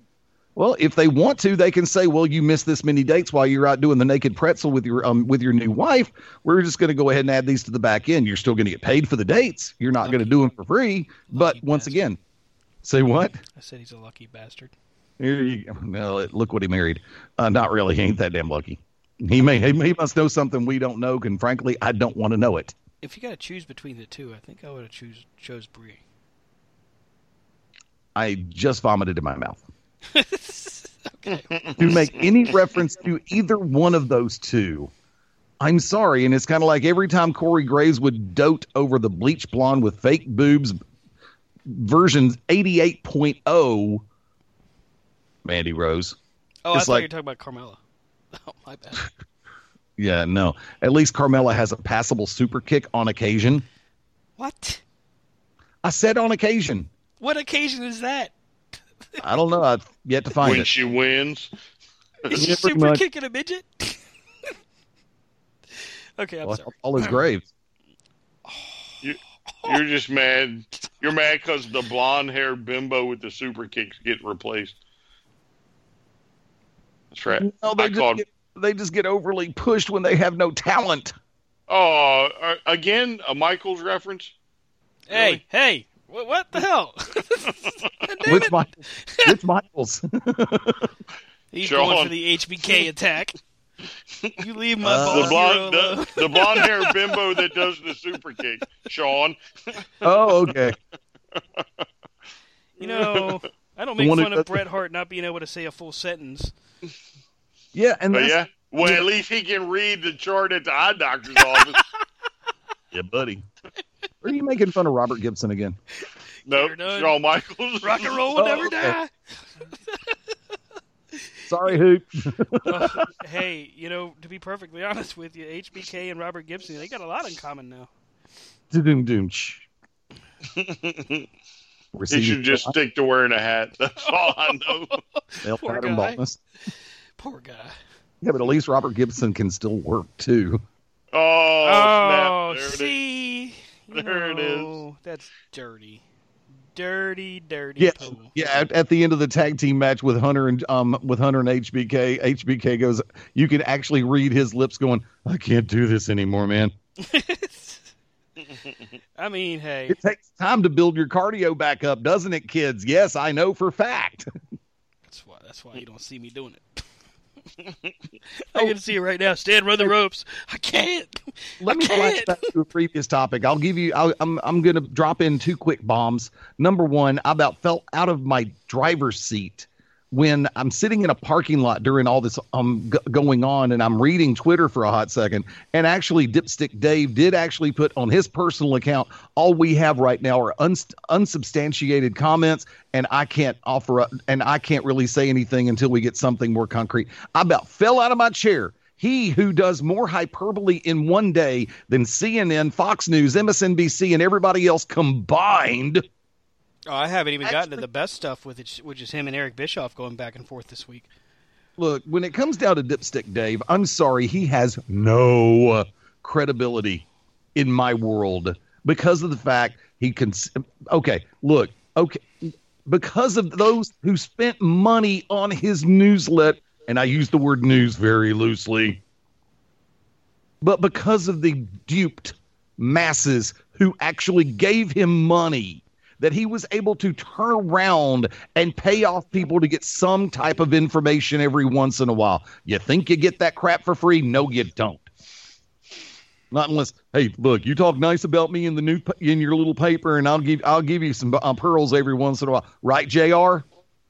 Oh, see, see, why you gotta take it there? Well, it's been proven. He basically admitted it himself on Grilling JR Well, so did Vince, and so did Eric Bischoff. They used to sell him information there too. Yeah, they all used to throw information to him just to keep him moving. It kept their stories going. And from there, you also had where Dipstick Dave and his cronies would turn around and start putting out speculation and calling it news. I'm sorry, I have to agree with Bruce Pritchard and Eric Bischoff, not begrudgingly, but wholeheartedly. When you have people like Dipstick Dave, who's never been in one board meeting for a major or even 99% of the minor pro wrestling companies. When you have an imbecile, a cretin of that ilk who's never done one day of training or stepped foot inside of a ring or promoted or done anything on the business side of professional wrestling. Wow. His words don't mean jack blank. I mean, if anybody Shit. gets, I, I mean, I'll Oh. say it. I was going to say, if anybody gets to break the rule, he can do it. I mean, I don't disagree with you uh, that his word just doesn't have any bearing anymore. But here's what he did: he got in on the ground floor with Bret Hart's deal back in 97, 98. He made sure that he had the end around, and he made sure he paid the right people, so he got all the information he needed. You mean And he then- gave a reach around? I'm not going to say what he did, but that's where his that's where his fame came from. It wasn't from the early '80s and late '80s and early '90s. Because yes, he was he was getting information from people, but these were people that wanted to see their name in there. Including even Brian Pillman admitted it. Of course, and that's fine up until up to a point. That's all fine. It's when you know the the head gets bigger than the rest of the body, kind of thing. Hold on, I've got a Skype call coming in. Um, I believe this is actually Dipstick Dave. Hold on. Yes, Dipstick Dave. Give that baby its bottle. Oh, I'm sorry, we won't tell the truth about you anymore. Look, I, I would just love to know, like, the percentage of what he gets right on all the daily little stories that are supposedly trickling his way for like the last five years. So there's kind of like a cagematch.net kind of thing, but there's a stat tracker out there that has a percentage of the news that he actually gets right. Because me on the East Coast with no connections to any of the major federations whatsoever gets it right about 50 to 55% of the time. Rob is a little bit higher than that. I mean, it's it's not hard. Oh, he's not gonna. You're not gonna point out that I'm usually about seventy-five to eighty. No, you're not 75 You know or what? Screw you, buddy. You know I am. no, you're not. Yes, I am. Rob is the highest because we got Rob Stradamus. Rob does take- pull off some of those crazy ass predictions. Yes. So, but you were definitely not 75 to 80. Because if you were, we'd be making bank. All right? Strong seventy percent, I think. Wrong. You don't think a good seventy percent? Come on, man. no, I don't even think I'm 70%. I said 50 to 55. So you might fall in like the 45 to 50 area. Oh, of course, I'm below you. Okay, Wait a minute, Stan, what was that number you put out there again? at least seventy, at least. you know, I mean, literally, if you were 70% accurate, the traffic on air social networks would be off the charts. Admit it, Stan, you missed me. it's wrestling's best kept secret. hey, hey, back in the day, I was pretty good. I had my moments. There you go. Let's go on a rewind. so I wanted to kind of pivot from our crazy controversial news to something that I think, even though it's a little bittersweet, um, is a little bit more upbeat, a little bit more more fun, and that is uh, kind of a, a a spin-off of what WWE's network's about to do about Hall of Famer Sting.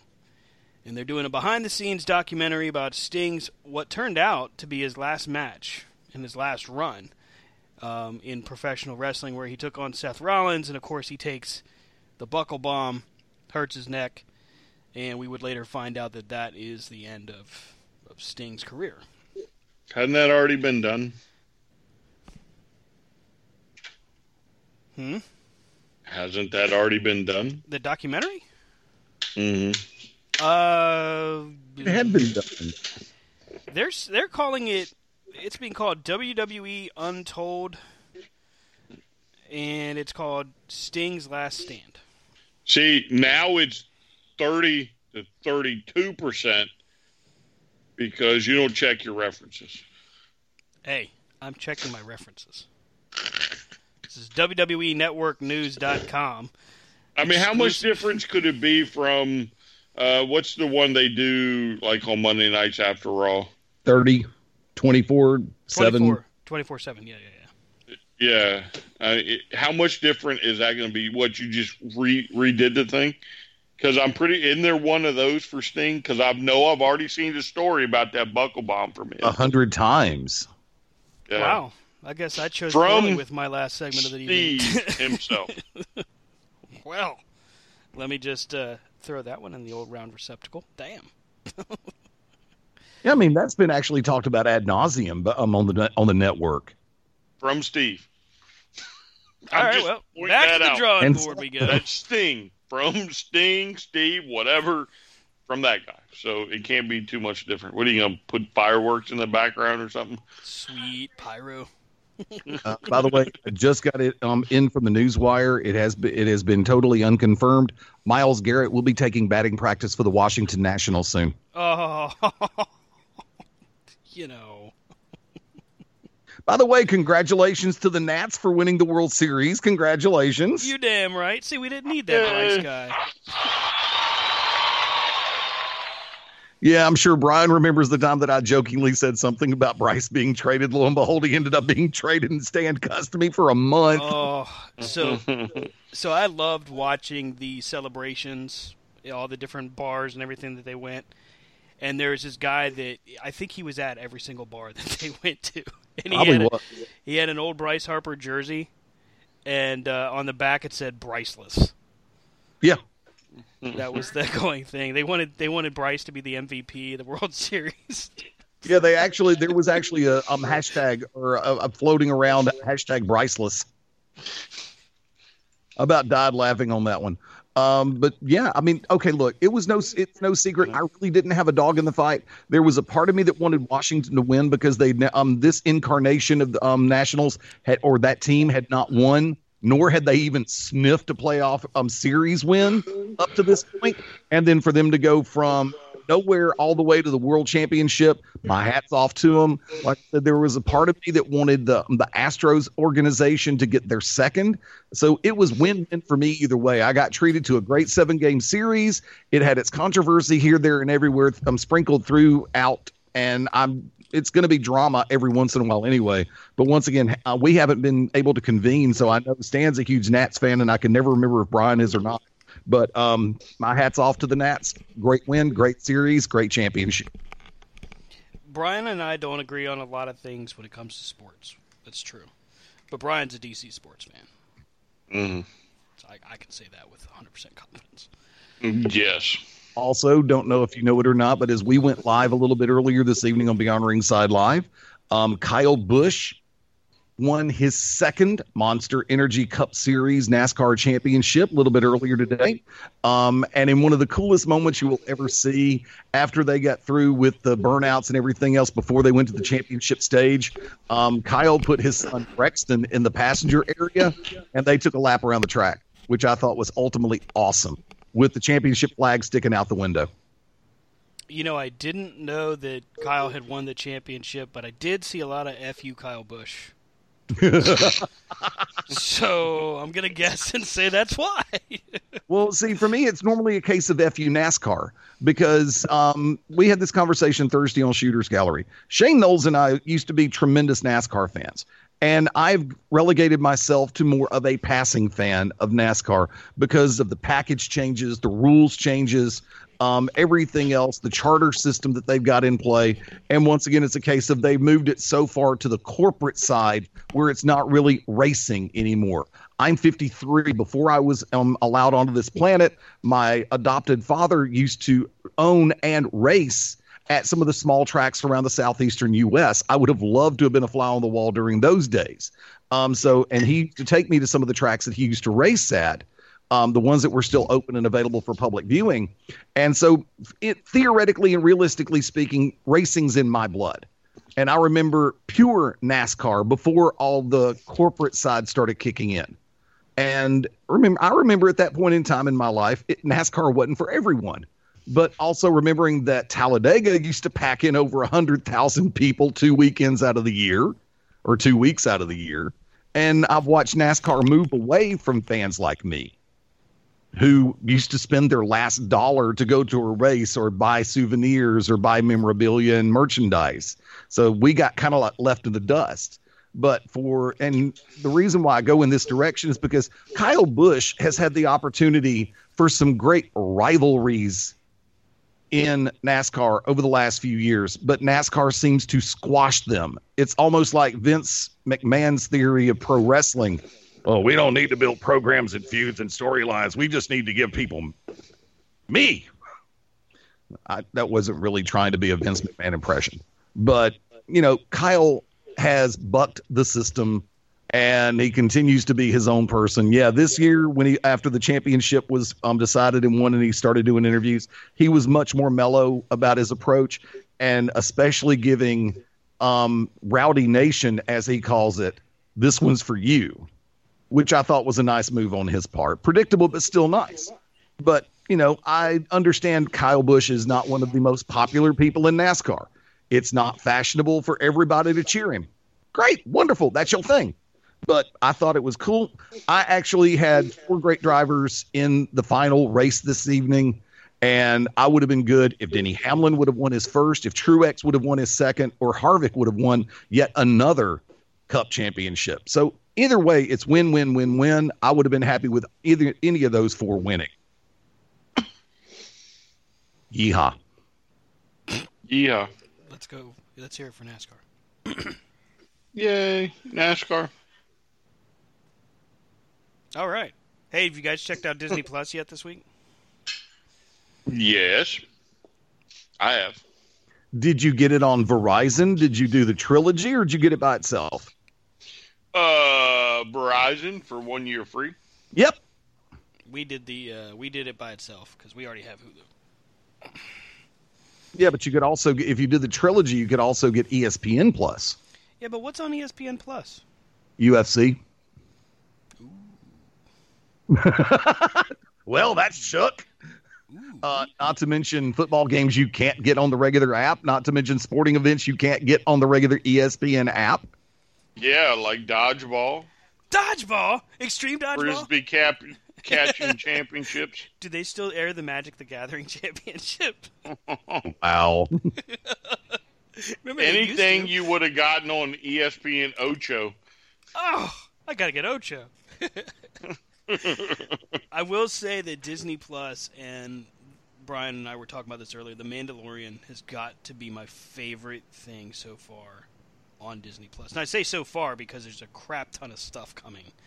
But wow, The Mandalorian just that and it's only two episodes in and I did just finish the second one. I'm blown away and I cannot wait to see episode 3 and what are they? They're not even an, an hour long. They're like 40, 45 minutes.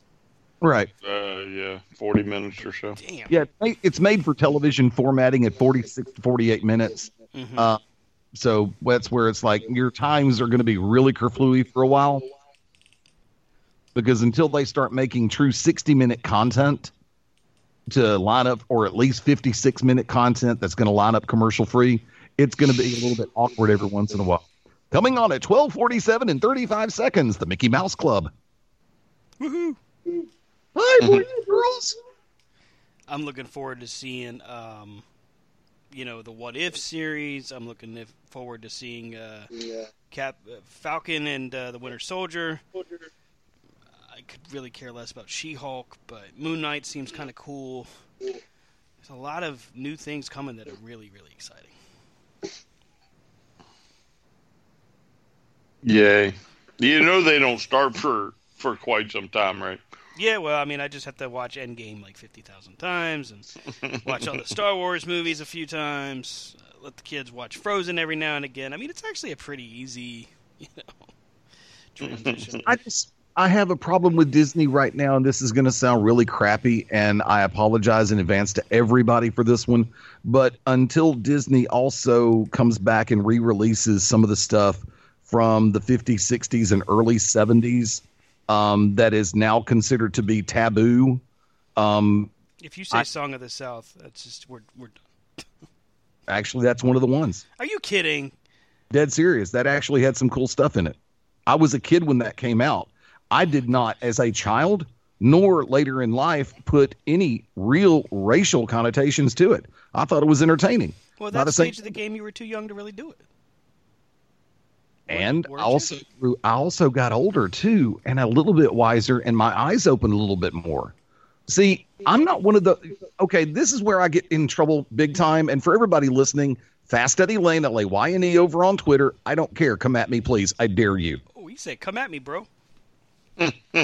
Okay, I'll do this Come one time, me, bro. posterity. This would be the only time you ever hear me do this. How about that? Catch me outside. What the hell? what just happened It's, here? it's the cash me outside girl. Yeah, I'm probably about as big up there as she is too. And meanwhile, back at the ranch, Hello, Ranch. you can't offend me. Nobody in the this planet, I'll say it, nobody in God's creation can genuinely find a way to offend me. Hello. I'll give you Ryan. we'll try it off air, please. Look, I am from Brian's like, Ita- wait a minute. I am of Italian and American heritage. Guess what? The first what sound does an Italian tire make when it's flat while going down the road? The answer, wop wop. Oh, jeez. Come on. Come on. I mean, look. No, I mean that's one of the first Italian jokes I'd ever heard in my life. I'm the, I'm the one who'll look you straight in the eyes as I tap my arm right around the elbow and go, "Prego, it's in there." But see, people allow themselves to become offended by things. Now, I was personally offended as a wrestling fan by the Katie Vick crap, but as an individual, no, not really. Oh, great. Now you took us back to Katie Vick. It's come full circle. Damn it. Yeah, she was really stiff in bed. No. Oh, come on. boy. Let's not lose our heads here. The belt is still blue. You guys are the worst. Um, okay, tell you what, then I'll corral us back in yet another direction. Okay. Which match is going to steal the show one week from tonight at Survivor Series? Which, better yet, will it be the women's triple threat Lynch, Bayley, Baszler? Or is Styles, Nakamura, and Strong just going to leave everything else in the dust? Oh, I think Styles, Nakamura, and Strong is going to make everybody wish, wish that WWE would do this all the time. Not to say that the women's triple threat won't be good, but when you really take a long, hard look at all three of those guys, all three of them have something to definitely prove. And off. A- and not not like to prove to Vince, like to prove to the wrestling world. You know what I mean? Like they want to prove that they are the top dogs in their field. And I mean, you could say that for Becky and, and Bayley and uh, Baszler. Baszler. Thank you. And maybe that's true. Maybe it is. But Becky and Bayley and Shayna Baszler, all of them are going to have their time. They're still so young in their careers. But Roddy and Nakamura and AJ, these are three old salts that, nah, they have very few opportunities to really show out. Alan, he just called you old. You gonna take that from him? Oh, wait, what? Huh? Nothing. Don't do that. That ain't funny. I'm not calling them old, but I mean, guys, veterans. You know, when I say old salts, I mean it in the regard of grizzled veterans that have been there, done it, bought the T-shirt, come back, and did it twice. I mean, these are guys that have more than earned their stripes. They've earned my stripes, your stripes, their stripes, all of them. And for this kind of a, a matchup, outside of WrestleMania, which is the biggest show that WWE has, this is going to be their their probably biggest point where they It's- prove, nah, it's my world. No, it's just the longest show WWE has. Well, I mean, granted, it does start Tuesday and end on Sunday night, but Pretty much. Now, Brian, I will ask you this question. Um, slightly, slight variation. Styles, Nakamura, and Strong.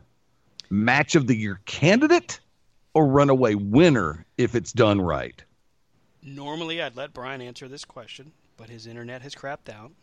Oh, okay. Yep, he just texted me and said that he can't seem to get back on. So I would have to say that he would probably say AEW rules. Uh, screw Vince McMahon. And what the hell was your question? Pretty much. Where's my dang? Okay. Um, Go ahead, if you don't mind. I'd love to give a take on that question, but go ahead. Styles, Nakamura, Strong. Match of the year candidate in and of itself, or if it's done right, runaway winner. Mm, I think it's going to be a definite candidate, but if it's done right, it could be the winner. Period. Like this is one of those matches where if they don't Vince it up and they just let these guys go, if Triple H just tells all three of them, "Here's who's winning. I don't care how you get there. Get there. We'll have a classic." And it won't matter if it's Dave or Bryan Alvarez or ringsidenews.com or whatever site you want to go to, you'll have an unequivocal, unequivocal, yeah, there we go, uh, agreement across the line that it's match of the year. If they don't Vince it up. Another one. How genuinely uncomfortable were you watching Moxley Omega lights out? Um, you know, I'm actually glad you asked that, and unfortunately, since Brian's not here, I don't have to listen to him get upset. But here's the reality of that match. While I wanted to see these two have a great match, and they did, um, as soon as the the the glass came out, the sugar glass or whatever it was, I was instantly turned off. That and the mouse traps on the board. Um, but I'm not a fan of hardcore wrestling. I never really have been. I mean, ECW had its moments, and, and in its element, it makes sense. But frankly, I think that, that is one of those things where AEW is best to stay away from. And I think if they really want to continue to make their mark, and they're making a great one at, at, while they're doing it, um, they just stay in their lane and stay away from the deathmatch crap. Because once you get past a certain point, and I've said this for years. Eddie, you've heard me say it. Folks that have heard me with, regardless of whatever show or network, you can only do so much in a death match till finally somebody has to die. Yeah, true. And it's it, it it's not to put down the athletes that are having these hardcore matches. Some of these are great, and Mox and Omega was great. All the way up until they got to the point where they gimmicked it up with the stupid mouse traps, which didn't even go off the right way, by the way. Yeah, I know. And I'm like, come on, that just looks dumb. Then they get the glass out there. Now, I already thought that the Jimmy Havoc thumbtack mouth thing was crap. You're not really going to put thumbtacks in someone's mouth. This is it, okay. Look, CZW has probably done it, but that this ain't that. IWA Deep South. Yeah, exactly. You're not going to take light tubes and smash it over someone's face. IWA Deep South. Exactly. But the moment that happened, and I was like, the barbed wire broom was funny to me. That's why it cracks me up when Brian says he doesn't like sports entertainment. That was sports But the barbed wire bed was a little bit uncomfortable. Very, very. And that suplex into it, because you've seen all of the legitimate pieces of what happened with the barbed wire leading up to that point. So they built it right. That finish was happening that way. They were headed to the big, but that should have been. Right. That But see, actually, we've done that before. Okay, when I was working with IWA Deep South during Carnage Cup up in Tennessee, Nathan Hamilton, good friend of the family, good friend of the Beyond Ringside Radio Network, the man I pinned with the nickname of the mad scientist of the ultraviolent, um, created a using a full sized bed frame, as in full size bed, um, created a barbed wire bed. So it's funny because I'm watching that match unfold. I'm seeing them head for the barbed wire bed. I'm sitting back going, Nathan, gimmick French match. Well, and the thing is, like, while I get the need to push the envelope, man, this ain't 97 anymore. You're not breaking new ground. Just because it's the first time seen on uh, TNT, hey, this is also the same network that showed Goldberg basically ripping his tendon out on television. When and when he rips his fist through the windshield and then pulls it back out, pulling a piece of glass out with his other hand. So you're literally are watching tendons get pulled out of his body. Like that was nasty. Then of course this is also the network that also replayed Sid's leg break 50 different ways from Sunday. Only 50. I think you um, underestimate that number, sir. Yeah, but, but th- this is the thing. Like we've also we've seen Kennedy get shot. We've seen Theismann's leg snap on Monday Night Football. For any fan that's older over the age of 35, it's been done. I mean, you know, it's all been done. It I don't know. I'm not a big fan of hardcore wrestling. I think um, Mox is a better performer than what his hardcore stuff shows. And what pisses people off the most is because I'm the guy that'll tell you that Dean Ambrose was some of the best wrestling Moxley's ever seen. It's going to make people mad because Dean Ambrose didn't have to have hardcore matches to be great. But I felt like his matches with AJ Styles were great. Could the Yeah. finishes been better? Sure, but that wasn't his fault. He did what he was told. You know, the, the whole thing between AEW and WWE and all these fans going back and forth saying what's better and what's not. What people forget is these guys are only as good as what they get told to do. What they're allowed to do. Exactly. You know, you're going to get CM Punk come out on Tuesday on WWE Backstage, and guess what? He's going to be pro WWE. You know why? Because it's a WWE show. Yeah, thank you very much.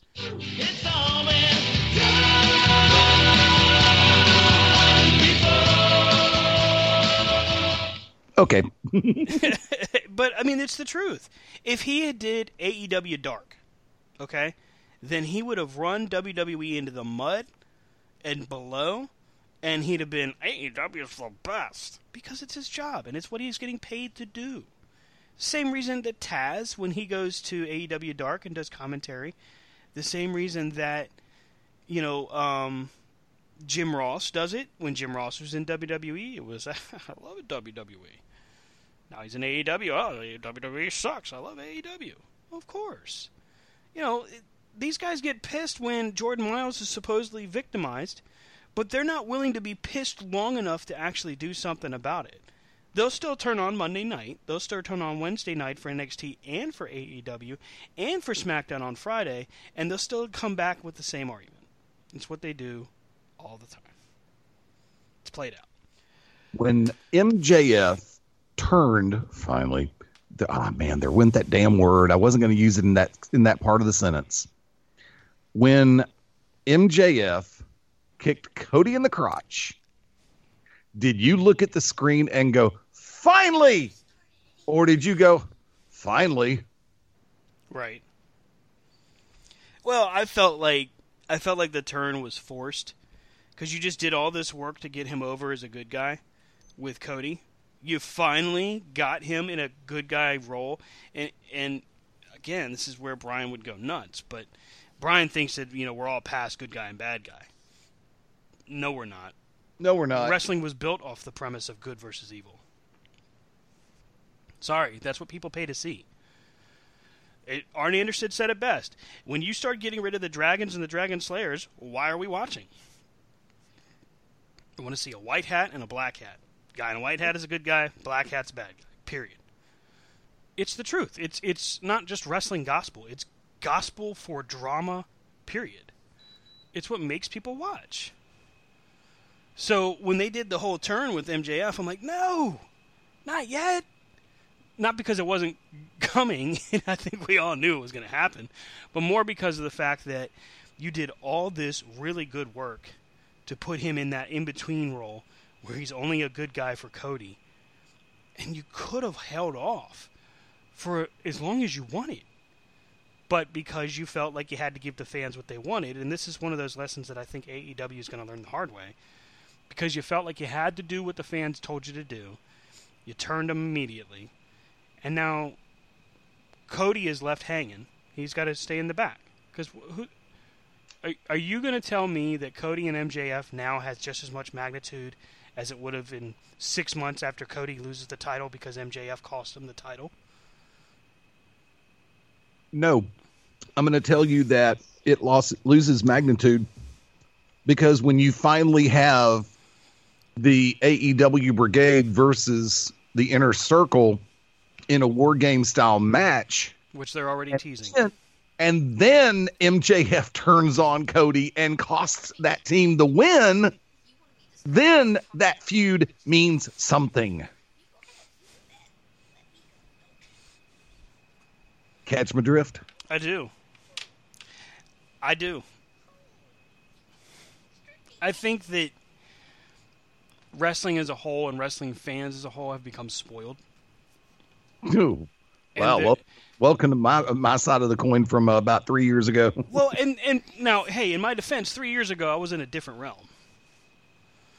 You know, three years ago I had a little idea, but not much. And I'm by no stretch of the imagination an expert. But yeah, but you now work in the business. Yeah, and and this is what kills me. I mean, I'll say it now because it's safe. and if Brian ever listens to the replay, I'm toast. But Brian likes to go at it from saying their business has evolved to a point where there's no longer good good guys versus bad. You know, and he works in the same business that I work in.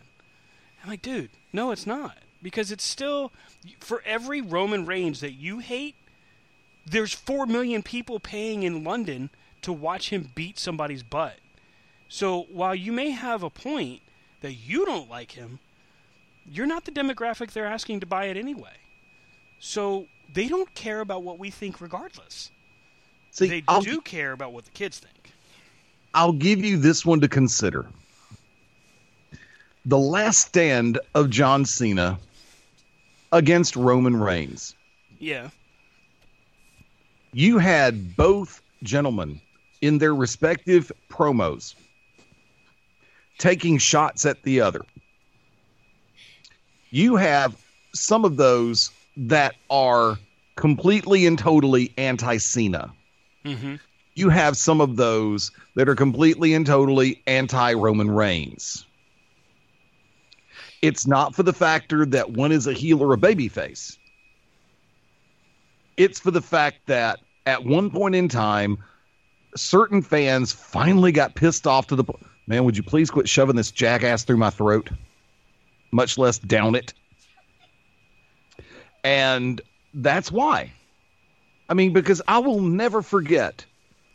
God, I can't remember the year, but I, re- I will always remember the promo because it was after a, I think it was Mania, where Cena defeated Triple H to retain the WW, the Federation title. Mm-hmm. And it was the year that um, Edge and Foley. Oh, that's 23. Okay. That's 23? Damn, what are we, three years in the future? Oh, WrestleMania 23. Yeah. Where Edge and Foley went through the flaming table. Yes. Well, you know, they come back out the next night and Hunter's, I want my shot. And lo and behold, Edge brings up the idea after, dude, I would have kicked your ass just for saying it too. Bling bling. it is not bling bling. You're a hip hop bling bling ass. Did you just say bling bling? I ought to whip your ass for that right now. I still remember that promo to this day. It's still one of my favorite moments. It's the little things in life that keep me amused. But remember, at the end of that segment, John Cena himself said, uh, "You know, I may not, I may not be, I may be a dumb son of a bitch, but I'm the, t- I'm, I may not be the smart son of or whatever, but I'm a tough son of a bitch. Y'all want to, um, y'all want to get me in a, um, because there are people that um can't stand John Cena, and the crowd, you know, went in that direction. Mm-hmm. But you know, yes, that legendary battle of good versus evil still matters. Because for as much as you had people popping at the idea of how Roman Reigns was getting his shots in on Cena and John Cena was doing the spin doctor stuff and turning the words back around on him, you have just as many people who want to be offended, who want to be pissed off, not offended, I'm sorry, bad choice of words. You want to be pissed off when somebody kicks somebody in the nads or pulls out an illegal object or does something to screw somebody over to get um to let the right person or wrong person win. People still respond to that. It doesn't just stop because J.R. Ewing was the best heel ever in television, followed up by Joan Collins back on Dynasty people watch reality TV for someone to like and someone to not like. People watch wrestling for someone to get behind and someone they hope gets left behind. Never thought of that till just now. I like that phrase. Make it so. I'm going to buy myself a screen print system for t-shirts because pro wrestling tees and companies like that can just KMA. I mean, it's those the t-shirt companies are all a work anyway. Of course. It's just sad. We need you to have 20,000 Twitter followers and 193,000 Instagram followers before we'll even consider your account. Well, okay. they, they didn't want actual, you know, grassroots wrestlers to, to try to get a following and sell shirts. Yeah, I know. Because they knew every every person and their cousin was going to create a shirt account after that. Which, hey, by the way, that's the point. you want to be a independent T-shirt marketeer, but you don't want to actually make independent T-shirts. No kidding. That's why they hitch their wagon to New Japan, and then they hitch their wagon to WWE cast-offs, and then they hitch their wagon to AEW. Yep. Sorry, guys. Uh, your business model is kind of obvious. It's already on your page. Yep. Oh boy, we're coming up on the end of it. Uh, boy, uh, we got Survivor Series coming up. We've got um, Thanksgiving coming up. Gosh, we're coming up on that happy time of year where our schedules all go bananas. Um, let's see. You can find on c2cradioshow.com right now links to the most up to date episode of NWA Power, which continues to be a compelling television program. Um, and by the way, my pick for the standout star of 2020, Ricky Starks. That's my pick. Yep. That's a guy you got to watch because he is something special. Also, I will say this: while I'm not huge, huge fan of uh, of uh, Eli Drake, I do like what he's doing. I really do. Um, and I'm not saying I'm like not a fan of the guy. He's just he's never been my favorite. If that makes any sense. But I really like what he's doing in NWA. Um, Trevor Murdoch, uh, just to make sure we're putting something in here, looks great, but he could stand to get in better shape because he looks like he's blown up two minutes in. Uh, Stan? Sir. Eli Drake is doing the same thing in the NWA that he did in Impact, that he did in Championship Wrestling from Hollywood. Oh, He's yeah. Still the damn guy, and I love it. And I love it. I like what they're doing with Camille. I like what they're doing with Nick Aldis and Camille. Um, I've never been a big Nick Aldis fan, not We a know. hater, but I like what he's doing. He's he's grown a lot, and his improvements are huge. Um, week eight, by the way, for NWA, or excuse me, week seven for NWA Power is supposed to be a big, big week. So make sure you tune in this week. We'll have it up on Tuesday at uh, six fifteen ish. I'll try to get the link in there as soon as I can. It's six oh five when they air it, but I usually am upping it when I'm at work, so I'll put it up there as soon as I can. Um, I love that NWA supports all of us wanting to support them. As long as it links back to them, they're cool about it. So great. And I'm not trying to make money off of them. I just want them to do well. You can catch up with Rob on Twitter at Rob Hefner C2C, and he is at Rob Hefner on Facebook, RDHEWP on Instagram. Brian is on Twitter at STRCP21. Again, I always forget that. Um, and then, of course, Brian Taylor on Facebook. The show can be found at C2C Radio Show. That's C2C Radio Show on Twitter, Corner to Corner Show and Corner to Corner Wrestling on Facebook, Corner, the number two, then Corner on Instagram, and of course, our website, which you guys have been awesome about, C2CRadioshow.com. And of course, with our good friend, Mr. Edward R. Layne, or Eddie Layne. uh, over here at the Beyond Ringside Radio Network, which has been nothing but supportive and helpful for us. Which we, I don't say it enough to you, Eddie, but we definitely appreciate all that you've done to help the show. So, uh, what do you got going on? Where can they catch up with the Beyond Ringside crew? at Beyond Ringside on Twitter. One word, run it together. BeyondRingside.com, ProWrestlingRadio.net. Uh, to everybody who was trying to listen in through the websites this evening, I apologize. We should have gotten out the word a little bit sooner. That our primary focal point is the Beyond Ringside channel on the TuneIn mobile app and TuneIn website. You can also catch replays through a number of different sources, including Radio.fm. Um, good lord, there's some. There's actually 13 different ways you can listen to the station in and of itself. Uh, for me personally, at Fast Eddie Layne on Twitter. Yes, I'm actually giving out my real Twitter address again. Um, also, Facebook.com slash Fast Eddie Layne. And I will go ahead and put it this way. Um, by the way, for those in my home market of Birmingham, Alabama, feel free drop by Friday nights, nine o'clock Central Time. Uh, Buffalo Wild Wings in Alabaster. I host the karaoke there. My schedule in the world of pro wrestling is done and complete for the calendar year 2019. I'll make my returning um, calendar 2020. Um, if I manage to say anything to offend anybody at any time, I thank you for paying attention. Glad to see I can still get something right every once in a while. But by the same token, if I did offend, ask yourself why. Stan? Yeah, there's tons of uh, people out there right now choosing their spots when they want to be offended and when they want to be protective over themselves. Um, and frankly, it's kind of an annoying time right now. Because when just because Jim Cornette can say something that makes the whole world cry doesn't mean that Jim Cornette is wrong, and it doesn't mean he's right. It just means that we've got to all grow a little bit thicker skin. But I'm not a performance artist, damn it! I'm a pro wrestler. Okay. See, I kind of am a, of the camp of I kind of agree that it is performance art, but it's also a sport. I'm cool Yeah, like but you that. don't- I can I can understand that it's both. Yeah, but when you're Jordynne Grace, you can get away with that because she's hot as the day is long and knows how to work a match. Plus, she'll break us in half if we don't say what she wants us to say. I don't care who she's dating. I love her to death, and I would take her to Hawaii at the drop of a hat. And by the same token, I would also find a way to find her qualified opposition so that she can actually display the fact that she is a better in-ring performer than a lot of her matches have shown because she doesn't ma- um there's some people that she's been put with that just aren't that great and even she can only carry a match so far. Absolutely agree. Um, let's see. Eddie pointed it out last week. We'll uh, re re emphasize it. We will most likely not be on the air next weekend. SummerSlam, excuse me, Survivor Series. Plus, as we get closer to the holiday with Thanksgiving and everything, we all got different plans going on. So we will be here back again on the weekend after Thanksgiving.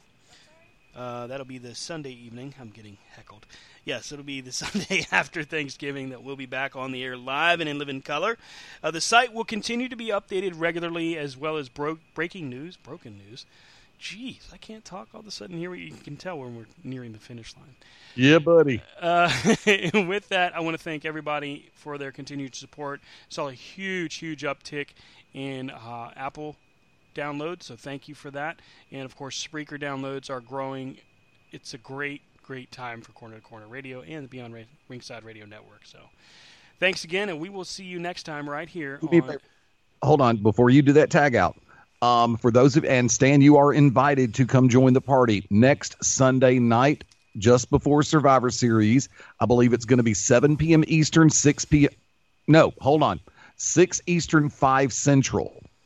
Stan, you're invited to join myself and Mark Mabo Bowman for Beyond Ringside Live as we do the final pre-cap before some. Um, before, sorry.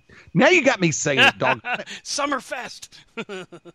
Oh, my name is Mike Adamle, and actually, I can't make fun of Mike Adamle. He was going through major health and um health problems as well as mental situations. So, uh, when I make fun of Mike Adamle, it is nothing but love for you, brother. I mean, uh, and pure respect that he was able to carry himself as far as he did while he was dealing with the demons that he was. But for, just before Survivor Series next Sunday night, everybody is invited to join um invited to join us um, for Beyond Ringside Live. Yours truly, Mark Mabo Bowman. Stan, if you're able to join it, you're more than welcome to join the party. Um, you can catch us throughout the usual sources. Tune in. Um, radio.fm and all the other different methodologies. Check out beyondringside.com for upcoming show information. My turn. That My is- turn. Scatterbrained. Wow, that is a lot to throw in there. One of these days, hopefully, I can become just even half as organized as you are, because I don't know how you do it. well, awesome show tonight. Thank you again for listening, and I might take you up on that. Um, we'll see what's going on this uh, for Survivor Series that night. But until that time, we will see everybody again right here, same bad time, same bad channel, beyondringside.com, c2cradioshow.com, spreaker.com, and all points in between. This is Corner to Corner saying we'll see you next time and have a great night, everybody. Mics are clear. All right, switching headsets. Okay, I'm back. Mom deserves the best, and there's no better place to shop for Mother's Day than Whole Foods Market. They're your destination for unbeatable savings, from premium gifts to show-stopping flowers and irresistible desserts. Start by saving 33% with Prime on all body care and candles. Then get a 15-stem bunch of tulips for just $9.99 each with Prime. Round out Mom's menu with festive rosé, irresistible berry chantilly cake, and more special treats. Come celebrate Mother's Day at Whole Foods Market.